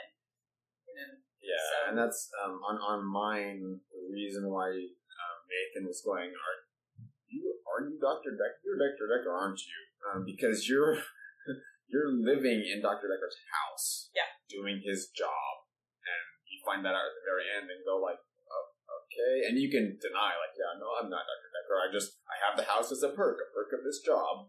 Um, but it definitely seems like no, I'm probably Doctor Dekker, and I was getting or Dr. Dekker gets bored with um, the chaos he's causing and he just needs to go cause more somewhere else. Uh, and uh, toward the end of uh, each of the patient's experience with Dr. Dekker, they realize that he's like, um, and I think Nathan, uh, yeah, Nathan puts it best because Nathan says, uh, he just became, I was, or I, I came here to get help with my depression, and then he cursed me. And then once um, he was bored with me, uh, he just, I was just getting like regular psychiatrist help, which meant he was just going, "Oh, you're depressed. Go out and meet other people. Here's some medicine." Like he's, it became impersonal and uh, like rote, um, like therapy sessions. So that I think is where um, Dr. Dekker his his desire to cause the chaos just wasn't bringing about like the results he wanted, and that's why in my um, in the end, so he kept uh, all the patients. The the thread of the the murder part of it was that Dr. Dekker was um, he was taking his own some of the own medications. He was uh, an alcoholic, and he kept uh, he has a, a, paper spike on the desk where you would put pills and things. Right. Um, and he kept using that as a um, like a prop during his therapy sessions, where he would say, "Oh, this looks really sharp, isn't it? And it could hurt you, but if you don't think it would hurt you, um, it doesn't." So he's like, "Watch this," and he'll just like put it through his hand, and it doesn't bleed, and it doesn't hurt him. And then the the the clients are going like, "Oh, it must be a fake thing," and they touch it, and it's like, "No, it's still sharp." Uh, and that ended up being the murder weapon and what happened is on mine, Claire came to like I think came to threaten him to get that um, insanity plea, and she found that he was decided to put the spike through his head, and it wasn't going to hurt him. But then she surprised him, and it ended up he forgot that it wasn't supposed to, and it killed him. is what is what I think happened because it was a little ambiguous. And so she technically murdered him by making him doubt himself for a moment when he shouldn't have been sticking a paper spike to the back of his skull. Uh, so that that's where you go. You're like accusing her. At the end, you get to like pick a person to accuse them. I was like, "It's obviously Claire. This is this is too shady." And she's like, "I can't believe that you would accuse me." It's like, "Well, I I maybe I did kill him. I came and talked to him, and he was sticking that thing to his head and it, it spooked him and he died and so indirectly I killed him. But that's good because he's a terrible person and he tried to make me a necromancer. Um, and uh, I had refused her uh, request for the insanity plea because you can you can say yes, I'll sign the, the papers and give you that temporary insanity, or no. And I said no. You, you are a murderer. You did kill your husband, and I was just trying to get her to like not be a necromancer, but then she kept like threatening to sick her husband on me. she was like, "I'll," she's like, "If you don't want to come to the lake house to see him, I'll bring him to you tomorrow night." I was like, "No, no thanks. I don't want to see zombie cannibal husband." That's apparently huge because the guy weighed more than a human should ever weigh, according to Bryce, who's being a pallbearer. Giant zombie. No thanks. Yeah, but um, overall, though, like the, the game, the game was a lot of fun for me to go through, and it definitely had this feeling of like multiple playthroughs would be beneficial because then having been first in the stories to go back through would be able to pick up and retain more of the early bits that maybe didn't connect I think it's something like where you're watching the film, there's a lot of moving parts, and you just can't focus on all the minutiae the first viewing. But when you go back through, and even if you're making like the same or different choices, you're able to, I think, appreciate more of what's going on with the characters because you already have in your head like the background of kind of what's going on. And, you, you're familiar with them, so then that that gives you that chance to go, okay, here's what's different, and you can focus on that stuff rather you're already aware of. Yeah. So in Shapeshifting Detective, the second game, um, that one, I think in that instance, uh, that one seems a little bit more. It's weird to say on rails, but it feels like there's less uh, dynamic stuff at work in that one. And I think if I were to say that uh, one of the games is kind of the weaker one of the trilogy, I would say Shapeshifting is, even though it does some really interesting things. Mm. My favorite for just like picking up and playing is Poe and Munroe because it's episodic. It has a, a smaller, much much smaller, like it's basically Poe and Munroe, and every once in a while somebody else shows up. You know, just for that one episode. Um, and because of the limited cast of characters and smaller scope, uh, although there's a lot of crazy stuff that goes on in each of these different episodes, like lots of hijinks you know, including you know, what- is it like werewolves and, and big, large organizations doing all kinds of stuff and all different kinds of different wacky things going on, uh, all horror horror style things. Um, they're kind of contained within each individual uh, section of the game, and you can from the menu pick any of the episodes to play. So yeah, and you can pick and replay them. So Yes. if you wanted a different ending for that particular episode, uh, you can just play through it, and it shows you the choices you made, so you can kind of note take that in your head or write it down. And I'm like, okay, I need to do. It's, it's like a little tree of decisions. You can go, well, if I change these ones, I don't know what's gonna happen, but I can some something different will happen. So there's And- many endings. the endings are drastically different, and how everything plays out is drastically different depending upon what choices you make. So in that one, the decisions feel more impactful because you know ultimately, like it leads to a whole different branching path pretty dramatically. It's not like in Dekker, the choices that you make, you know, are cumulative and have a cumulative effect, but they don't seem to have as strong of a sudden like now this totally different thing you know kind of happens it doesn't feel quite um, like your choices have as strong of an impact when you make them it kind of like culminates in the end Yeah, it's a it's a long playing like A long long con, yeah. long game on that. Whereas you're getting more immediate um, choice like satisfaction. Um, I think with Poe Munroe, and because it's episodic, there there's an a one kind of through line um, for the whole thing. But you can play them in those short bite-sized pieces and like get a satisfaction of completing something kind And of, having a then you can just you can just come back later and do the next one. There's no big onus. Whereas in um, Dr. Dekker, yeah, it's divided into several different days, but you're not really, really resolving much of anything, and you have to do the full over six hours of playing to kind of get to an end. yeah i think if you were Right. to stop playing it for a large point of time you can come back and be like i don't know what's yeah, going you on You can't I- replay. yeah, you can't really um, you can't replay previous sections, but you can go back and replay video from uh, uh, people's answers to your questions. So you can at least refresh yourself that way. It keeps a log of all your um, question choices, Right. uh, and that that's good because the the game itself is um, it's voiceover. I mean, they're, they're, you're watching a, a video, video um, and you can put on subtitles. But if you press a button, like a, the space bar or whatever, um, in the middle of someone talking, it skips it.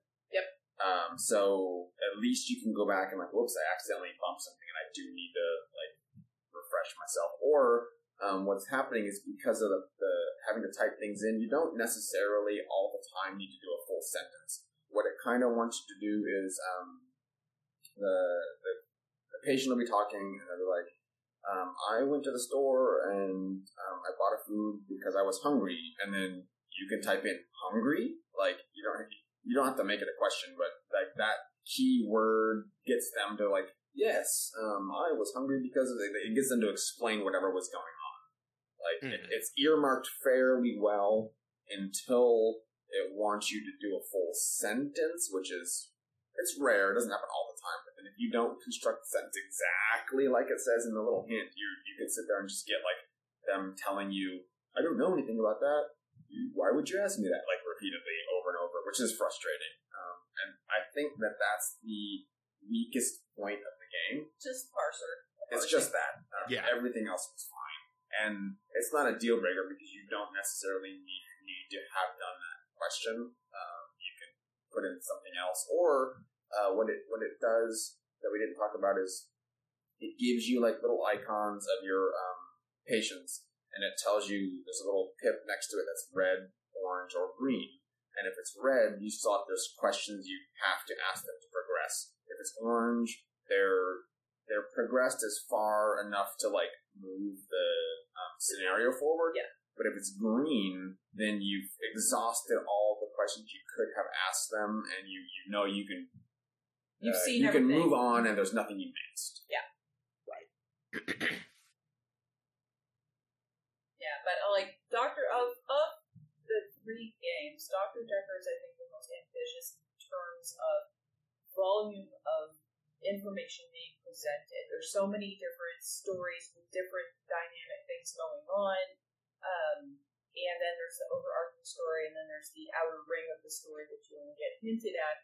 So in that way, it has this really interesting scope thing where it's like it zooms in a lot. You're sitting in the office talking to this person who's you know looks like they're just a few feet away from you, and that's how you spend most of the game. But then it zooms out just a little bit and shows you a little bit about yourself, and then it zooms out again and shows you a little bit more about kind of overall chaos that's happening in the world, you know, that's being hinted at, and it kind of plays with that zooming of, of you know interpersonal connection versus a little bit larger scope, you know, the microcosm than the macrocosm.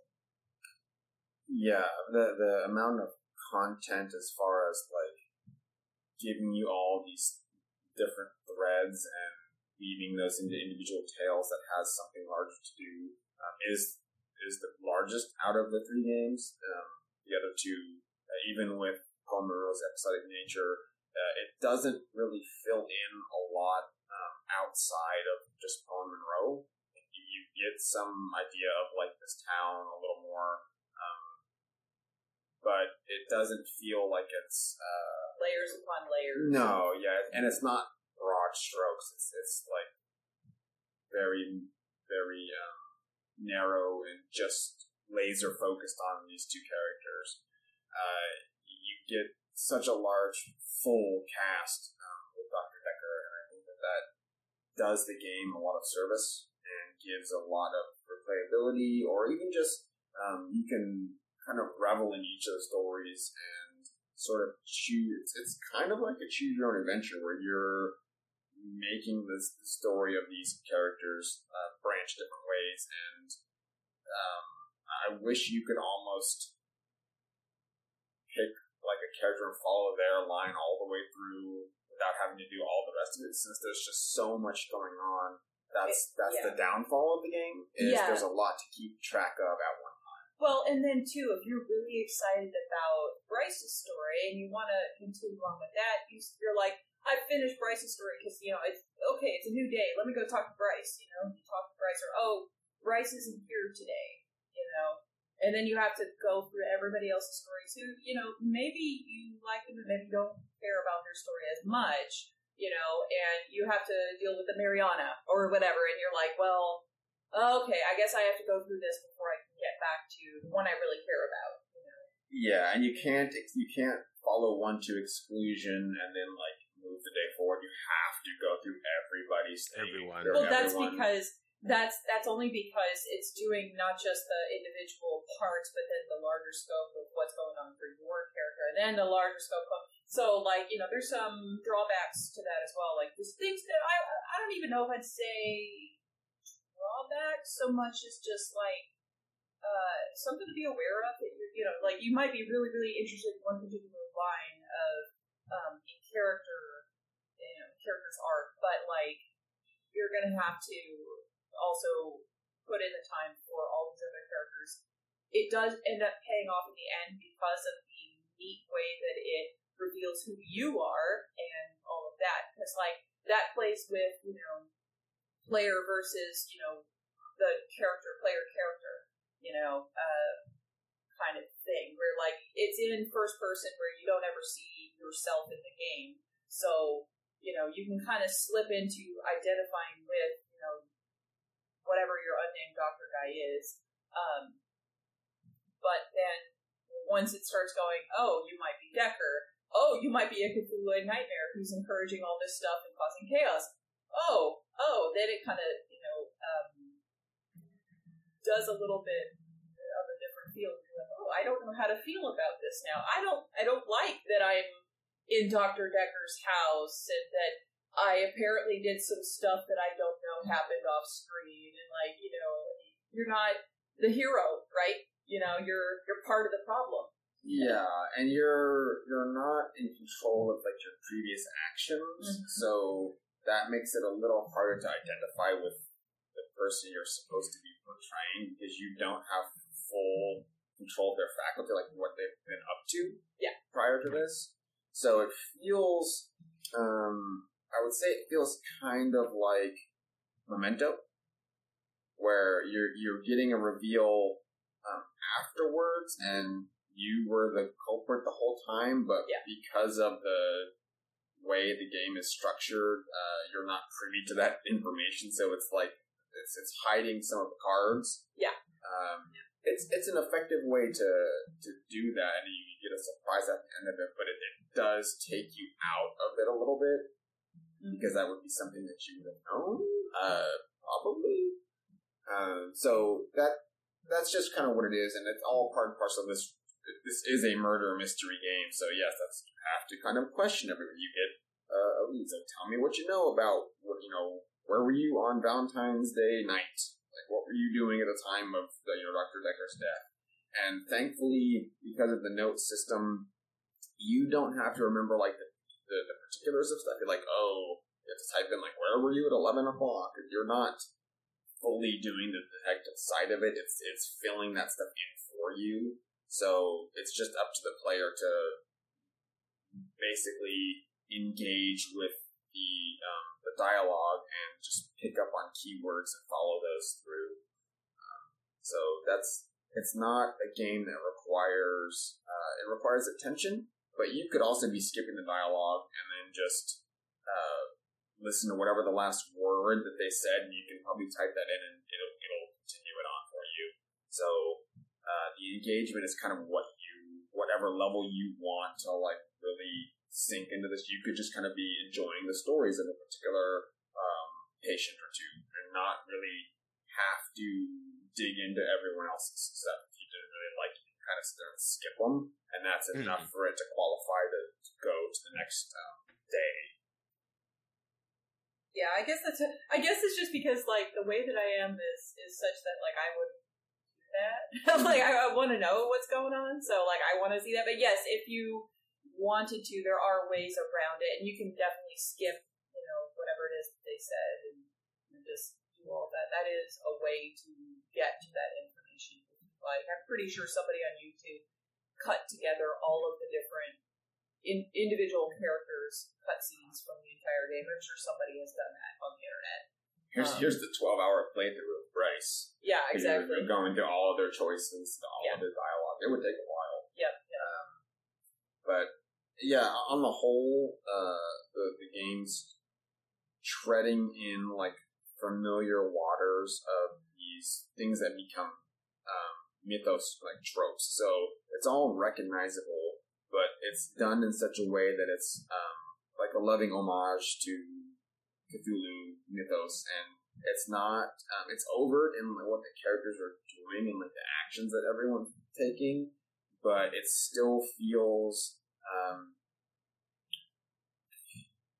I, I'm loath to say it's Twin Peaks adjacent because it's a sleepy little town where weird everyone's weird and weird stuff happens, um, and you can look at it on the surface, but you can also there's a lot of uh, depth to what's happening here, and that that carries through um, two more games after this. It's um, it's it makes it a lot more fun to kind of go through each of them and see whatever the common threads are. Hmm. Um, Yeah. and it also sounds like just from from the discussion of the other games that they've uh, they've refined their process. Um, that it's it's uh, they're iterative, uh, uh, mechanically, uh, uh, and and also are being refined as they uh, go on.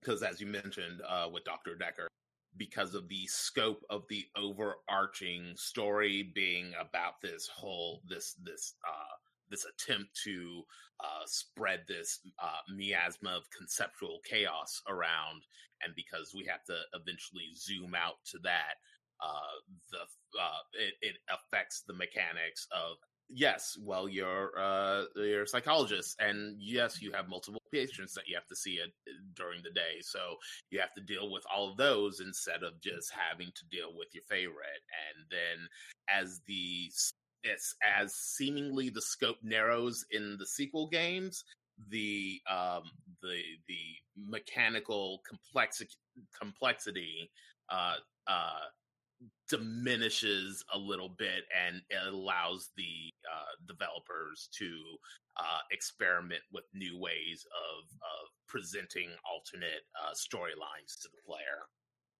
Yeah, yeah, they really streamlined a lot of the um, the UI, uh, the things that where you're engaging with it. You're um, it's drawing you more into what's happening, so Mhm. you feel less of an observer uh, that you do in Doctor Dekker. Like you're you're kind of taken out of it a little bit because you're seeing things secondhand, sort of secondhand.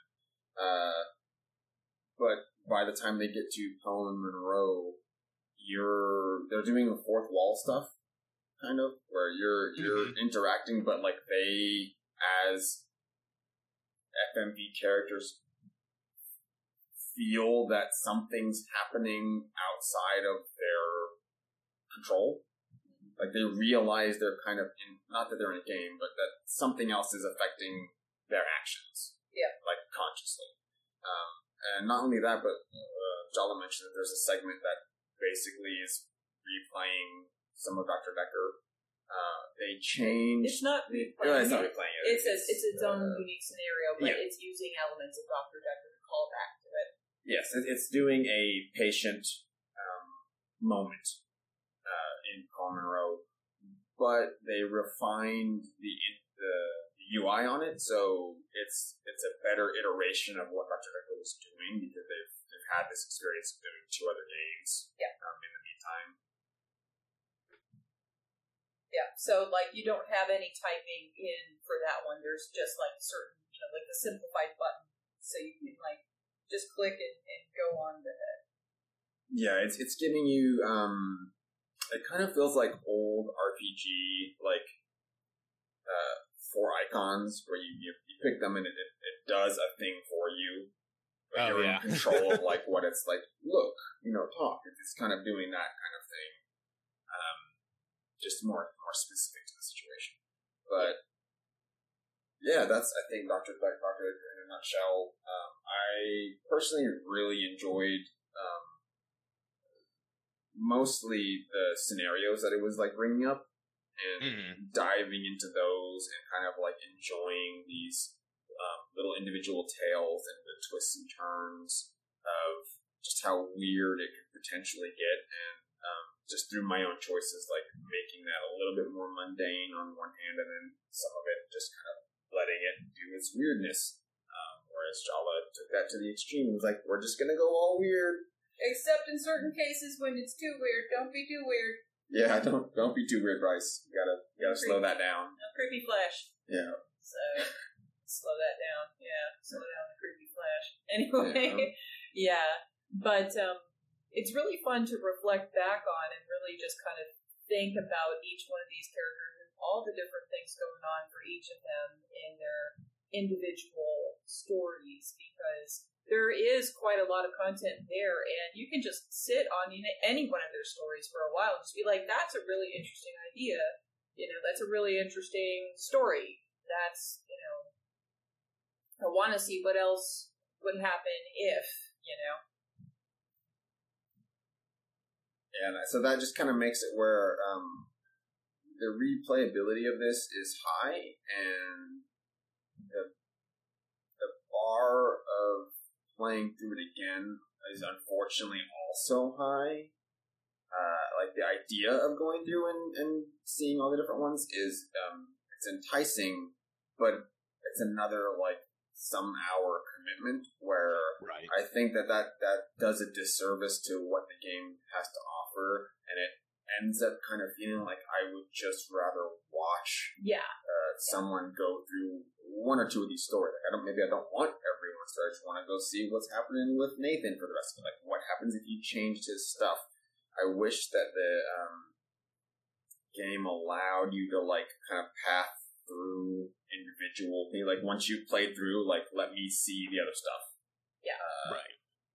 would have been neat to see, but uh, I don't know how terrible that would have been. However, uh, thankfully, people have most likely uploaded um, at this point since the game's been out as long as it has um, other um, playthroughs that you can kind of just skip through at leisure um, and get to the parts that interest you the most. So the the story is there. Um, the motivation to do a whole another playthrough not as much. Yeah, and like even after I played it myself, a few months later, uh, my co-host from the level, Cole, played it on stream, and it was a lot of fun just to watch another person do it and just Mhm. refresh myself on it, enjoy the story bits, you know, now that I know about everything, all the different stories and everything. And then just seeing how everything changes when somebody else is putting their own mind and their own decisions towards it. Because Cole was very straight laced, I'm a doctor, damn it, and I'm going to do my best to discourage you from these crazy delusions. I'm like, no, we must go the opposite way. So I'm sure he probably would have really enjoyed watching my playthrough because, you know, it, it was drastically different uh, towards the end. But, um, but yeah, like overall though, um, it really this was a very memorable memorable game for me, and I think with enough time away from it to come back to it and play it again would be something that is fun because I think you'd still remember enough of the story beats without um, you know, to where you could appreciate everything from the beginning without being like, okay, I just went through this. Now I gotta go do, you know, like you have enough time away from the mechanics, but also retain enough of the interesting bits of the story to really appreciate it on another playthrough, like, you know, some months or, in my case, years after the fact, you know, after you played it the first time. Yeah, and what, what the game does do um, as a concession to if you if you stop because you can just back out of the menu at any time and then just continue on at, at leisure. Uh, but it does small little recaps every time you go back into the game and does little snippets of your patient's dialogue in kind of like a soap opera like little manner. So you're it, it catches you back up on the last thread of their story that they were doing.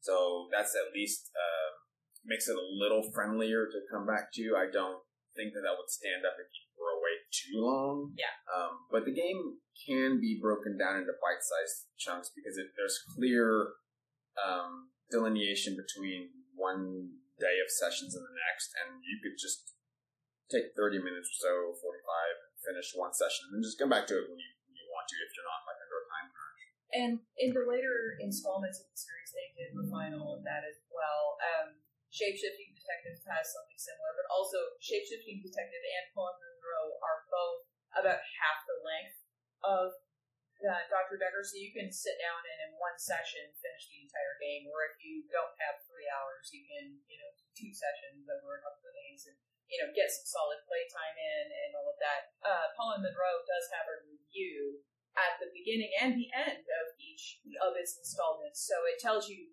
last time on Poe and Munroe, you know, and it has a summary of whatever happened in the last segment of the game, and then at the very end, as Dave already mentioned, uh, it does have a recap of these are the choices that you made, and then versus everybody else who's played this game on this platform, this is how popular that decision was. Yeah, and, that, that's a fun aspect just on its own, and you can look and go like, well, I skewed toward the the common thing, or no, the thing I picked is like.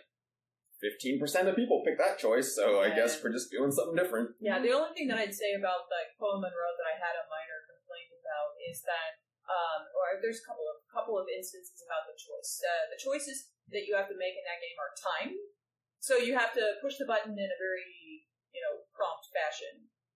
Um, you have to click on it within a certain amount of time, or it'll default to something.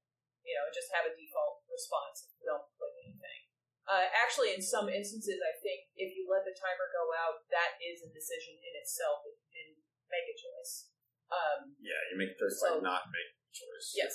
Um, but then, too, the choices that you have are not words or anything super understandable. Like, you don't exactly know necessarily what that choice is going to be. 'cause It's, gonna, it's like little bubbles on the screen, and it might show Poe and Munroe and then something else, and you don't know oh, what what am I choosing them for? Oh, so that's the person that opens the door. Okay, but you, you don't know exactly what you're choosing the first time you go through.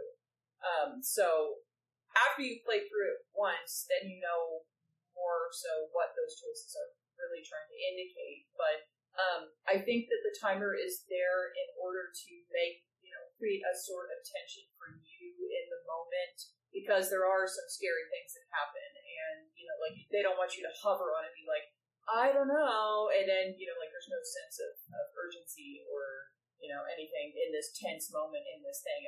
I, think it's for the sake of trying to um, push the immersion factor in that case. Uh, and it's kind of the same thing with the choices. If they put words or something like that, then you would have to stop and read it. They couldn't put a timer because they don't know how long it's going to take you to read. You know, Yeah. words. So they just have you know indications by way of pictures. So And then um, one thing that that game does that they they changed when they did the interface for it is that one is um, uh, like touchscreen friendly, and Yes. it's actually probably the Preferable, better way to try to do that other than a mouse because the bubbles are very small. Sometimes they're moving um, Yeah. while you're playing, and if you're trying to click a moving little bubble with your mouse, um, you could hit the wrong thing, or uh, you're not getting it in the time it's giving you. Um, and that's uh, If there's like one instance of them moving in the entire game, there's like one chapter, one instance, and it's not anything super crucial. I don't think it actually affects anything much other than the fact that your character stumbles or doesn't stumble. Yeah, it, it gives you like repeated chances to like catch it. Yeah. Um, but just overall, I think it's it's due to the timer. It's faster reaction reaction to click it with your finger. Yeah. Um, Than try to use the cursor. Uh, and I will say when I'm played through Doctor Dekker, um, I I don't remember picking a difficulty level. I was playing on the PC version. And I never had a hint timer. Like the hints just were always there. Okay, well then that might be Switch only, Yeah. uh, because Switch definitely had difficulty levels, and it was just related to the timer. and this could have, but I knew that I was trying to play it quicker, so I may have just picked story Easiest, mode yeah. friendly, so I Yeah. could just go through it faster. I, I don't remember. At this I don't. I don't. I, there is no benefit to making it quote unquote harder. Uh, so this is a s- narrative. This is a narrative game that is focused on trying to uncover information, and the only thing that adds is a time tax if there is, you know, if there if you pick a harder difficulty level. So don't do it. yeah, it's not. it. There's no benefit to that. No. I think you you get more. That's not of challenge, that's just to, like- taxing. yeah, you have time to read the choices, and they're always there. So uh, I think that that's just more friendly getting through. Uh, you know, it's, it's, it's might as well have been a text adventure. It's just you're, Yeah. you get video accompanying. Well, anyway, so after hearing about it um, for this last couple of hours here, Leonard, I'm curious to know um, has the stuff that we have said um, affected your impressions of the game at all? Um, I mean, I, I, I, once again, I hadn't made my way that far playing on the probably least optimal uh system for it. Although I did just find out that I can just plug in a um a keyboard Oh, into good. my into my PS4, and Yeah. so I might actually just go that route moving forward. Um. No, I because uh, well, well, I'm sorry not to answer your question with a resounding no. No, Jala, I my impressions have not changed. I think it's I still think it's bad. No, I, I, I'm I'm uh I I've I've enjoyed my time with it. Uh it's been a slow burn for the amount of time that I put into it. Uh I and uh the way with the way that I engage with games, if there's a mechanic, I try to use it as often as ca- as I can.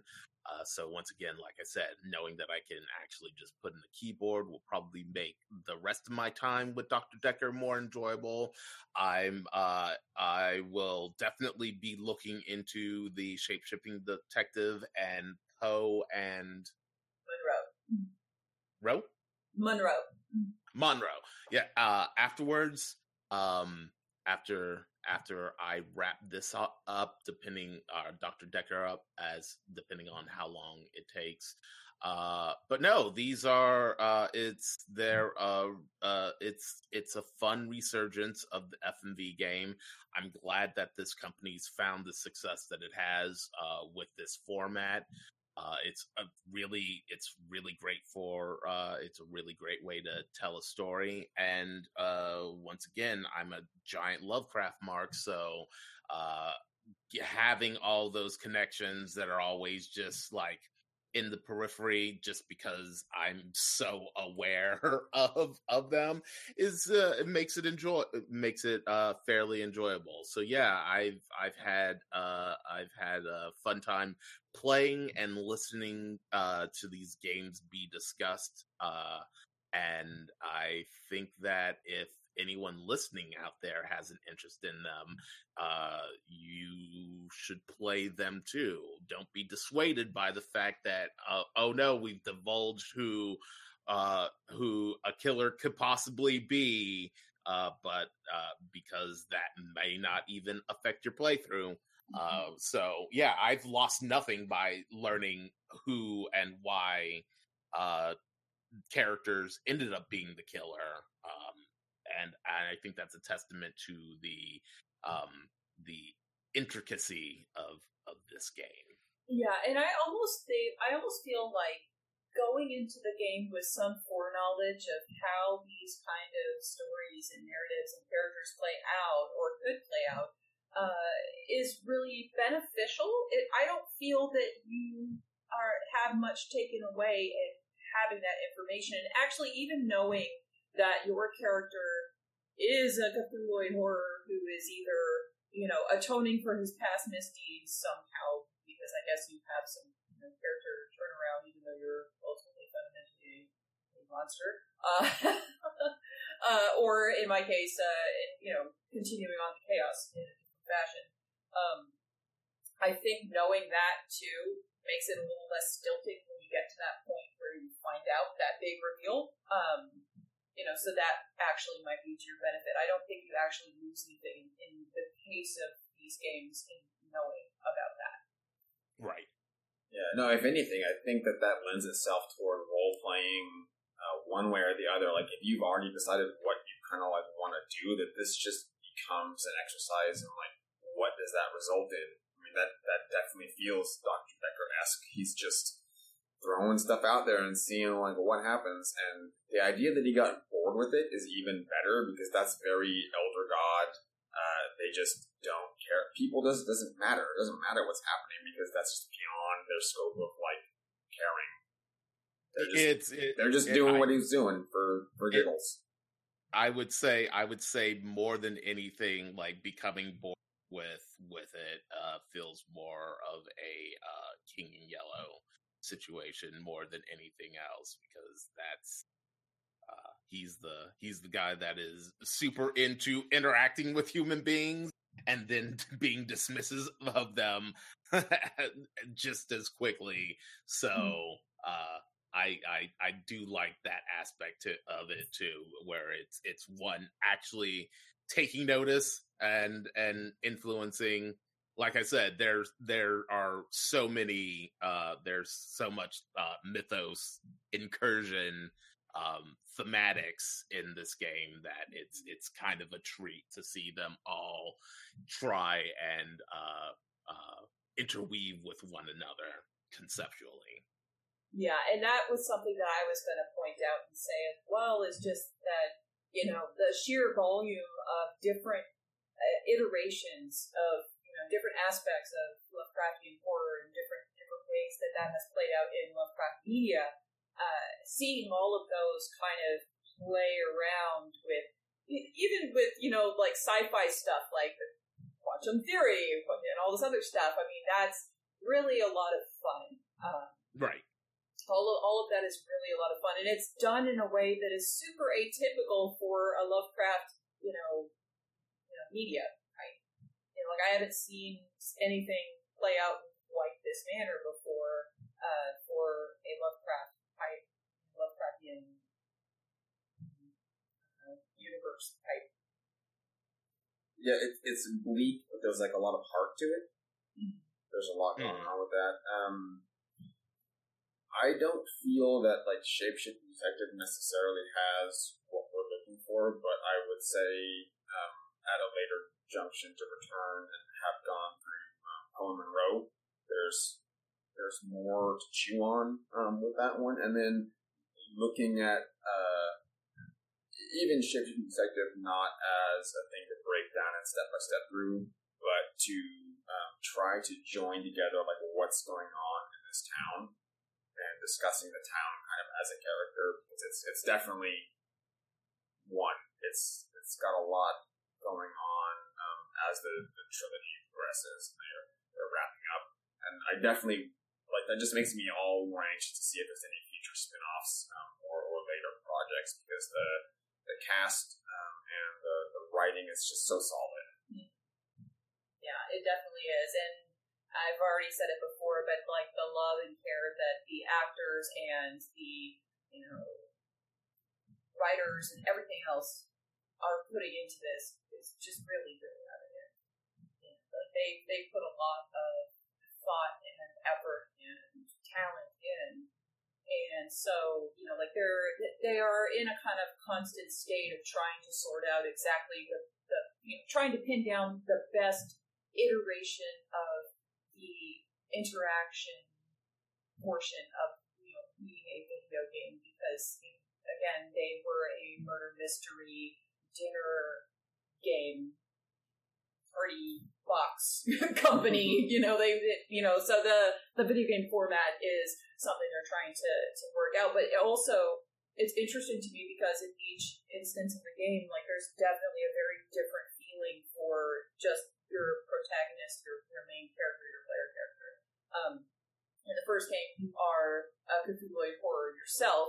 In the second game, you're a shape shifting robot working for some crazy organization, you know, playing detective, you know, undercover. And then in the third one, we don't know who you are, but Poe Munroe knows that you're there and you're some kind of entity. Just like, like, elder you know- god just jacking around with two people in a, yeah, so I mean, like, it's, it's radio show. you know, even though you know you're not a character in Poe and Munroe, like you still are recognized, and you know you still have some kind of like you, your agency is recognized in that game in in an interesting way. So, um, yeah, and shapeshifting detective, as much as you know, both Dave and I feel that it's kind of like the weaker one in the series. Like it does a lot of interesting things, and just the fun of being able to turn into somebody else, and then you know see how that changes. You know your dialogue options and how everyone acts and reacts around you as you're trying to uncover stuff about the killer. Like that's a really neat premise.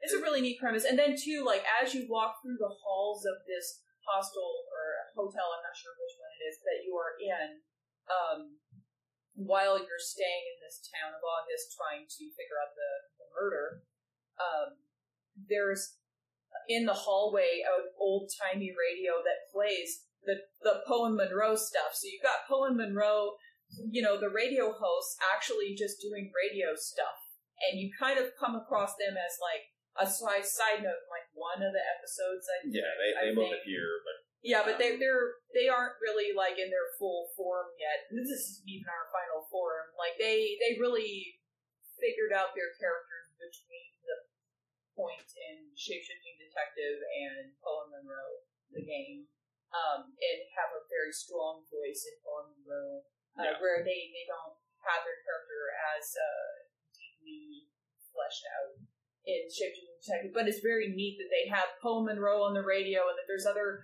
other tidbits um, where if you've played the first game and you eventually play the third game, like when you see Shapes Shapeshifting Detective, there's just a little bit of all of them interfused into each other in such an interesting way. yeah, they, they, it's a cohesive universe um, that they're just spending so much care to like flesh out like over time, uh, and that's with input of like actors. That that, that that's so cool that they did an entire spin-off thing, not just because the characters were popular, but because the actors were like, we really enjoyed doing these roles. Like, can we do more with that? And How there's about we do, yeah, you know, and and, there's um there's interview sessions um On with YouTube. with the um the actors and the, the creators um, on YouTube that you can watch, and they just go. They just look like they're just having a blast. They're just very great people, and they're just having fun talking about like what they're coming up with and how they got to you know where they are now, and just the, just that kind of care and that involvement, um, it, it just means so much because it, it shines through the games. Uh, one thing too that I think uh, you might appreciate, Leonard, about the third game, uh, Munroe, is that there are instances where there's actually some like really funny stuff that happens, like situationally. Like there is at one point a guy outside of the studio door, and he is, you know, talking to them, and Poe Munroe are inside the studio, and you know, the guy outside the door is telling them all these important secrets of all these overarching things that are happening and how he came from the future and all this stuff, right? And then, mm-hmm. you know, he's just like, but that's okay. That's why I'm here, you know, and whatever. And then he just like goes away. And then Poe and Munroe are like, what's happening outside? I don't know. The door is soundproof. This room is soundproof. And like they had nice. no idea what was going on. Yeah, so the player gets it all, and they're just like, "Well, we were locked in here, and now the door opened." Yeah, it was it was very like there there are some instances where there's just situational humor that's just really hits home. Uh, it's not all the time, but when it happens, it's really, really entertaining. Yeah. But anyway, so that that's a, a different story for a different day. Uh, definitely, I would strongly recommend that you play Shapeshifting Detective and Poe Munroe, though. Uh, they are faster to go through, they are more streamlined, uh, they are shorter, so again, like a lot easier to get through. Um, nice segmented, you know, games that are easy to play in small chunks if you only have a little bit of time as well. Yeah, and, and I think I know on Steam they do them as a bundle quite often. mm. That may be the case on the PSN, and I don't, I don't, I think only um, Dekker is on Switch. I don't think the other two are. No, they're not. So there's a couple different ways to get to them. Um, should the listener be interested? and then there's just like these make a lot of fun to like watch someone else play it, just yeah. like vicariously live through their choices, just because that's right. the, the, format of the game. Mm-hmm. Uh, so even without having to like do another playthrough, or just if you're interested in watching someone else they're fun. It's a lot of it's very interactive. Um, and depending on like the streamer who's doing it, like that can inject like a whole other layer of watching someone come to grips with what's going on, especially if they haven't played it before. yeah, it's also really fun to just do couch co-op and just have you know have have those conversations about wow, I can't believe that guy did that thing, and like be able to talk about it while it's happening. You know, right? Um, because the pacing in this game is somewhere between you know a visual novel, uh, video game, and like watching a movie or a yeah. TV episode. So it's somewhere between the two where it gives you ability to stop and have a little bit of a discussion before you continue on. You know, so uh, but it's also a lot of watching and observing and seeing you know, the presentation through the acting. So.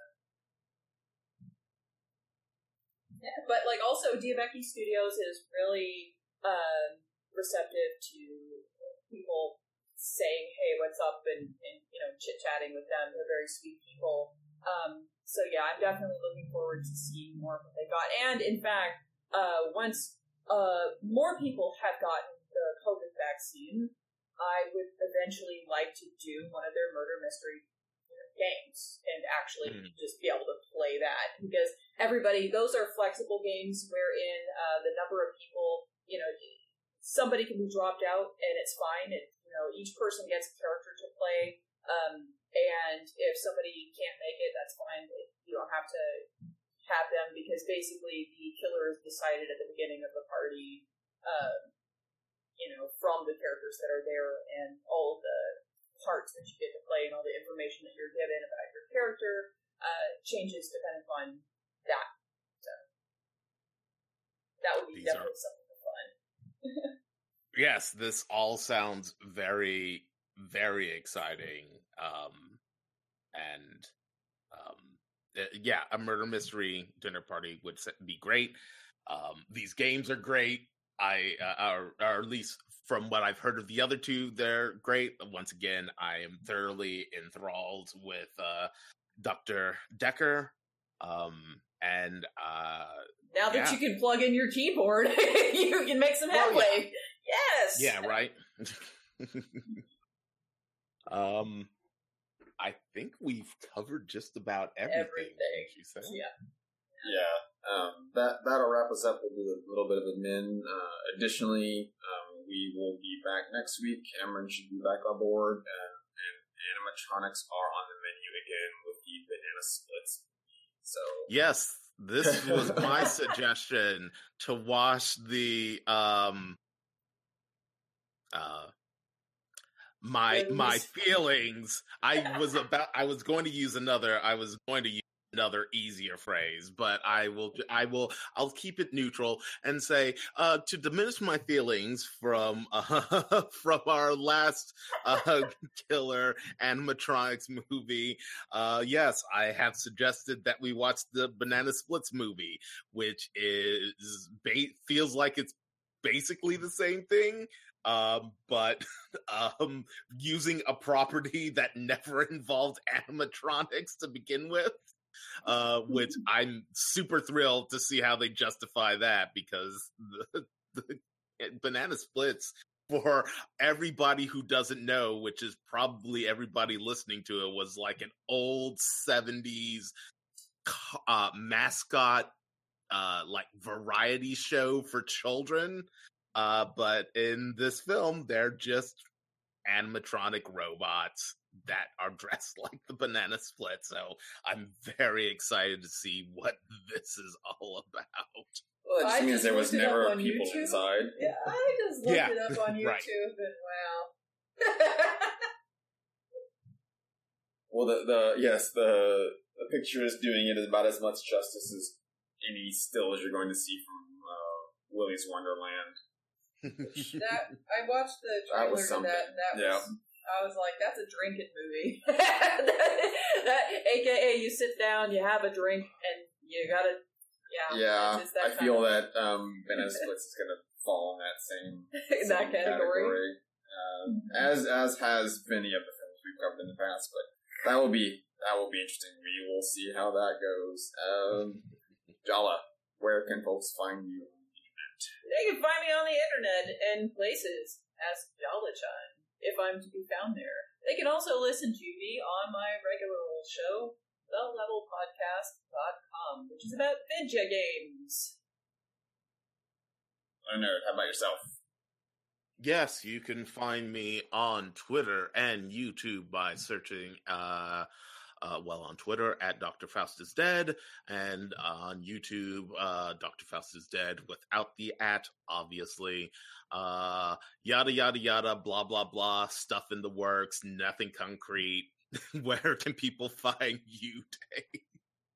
They can find me on Twitter at Sentinel underscore plus, which will always be in the notes. And you can find this episode as well as back episodes of the show at Monster Deer Dog Monster. Woo-woo! That is us wrapping it up. Uh, we will see everyone next week for more animatronic shenanigans. I'm looking forward to it. that was the excitement. Oh, bye bye, folks. Bye, everyone.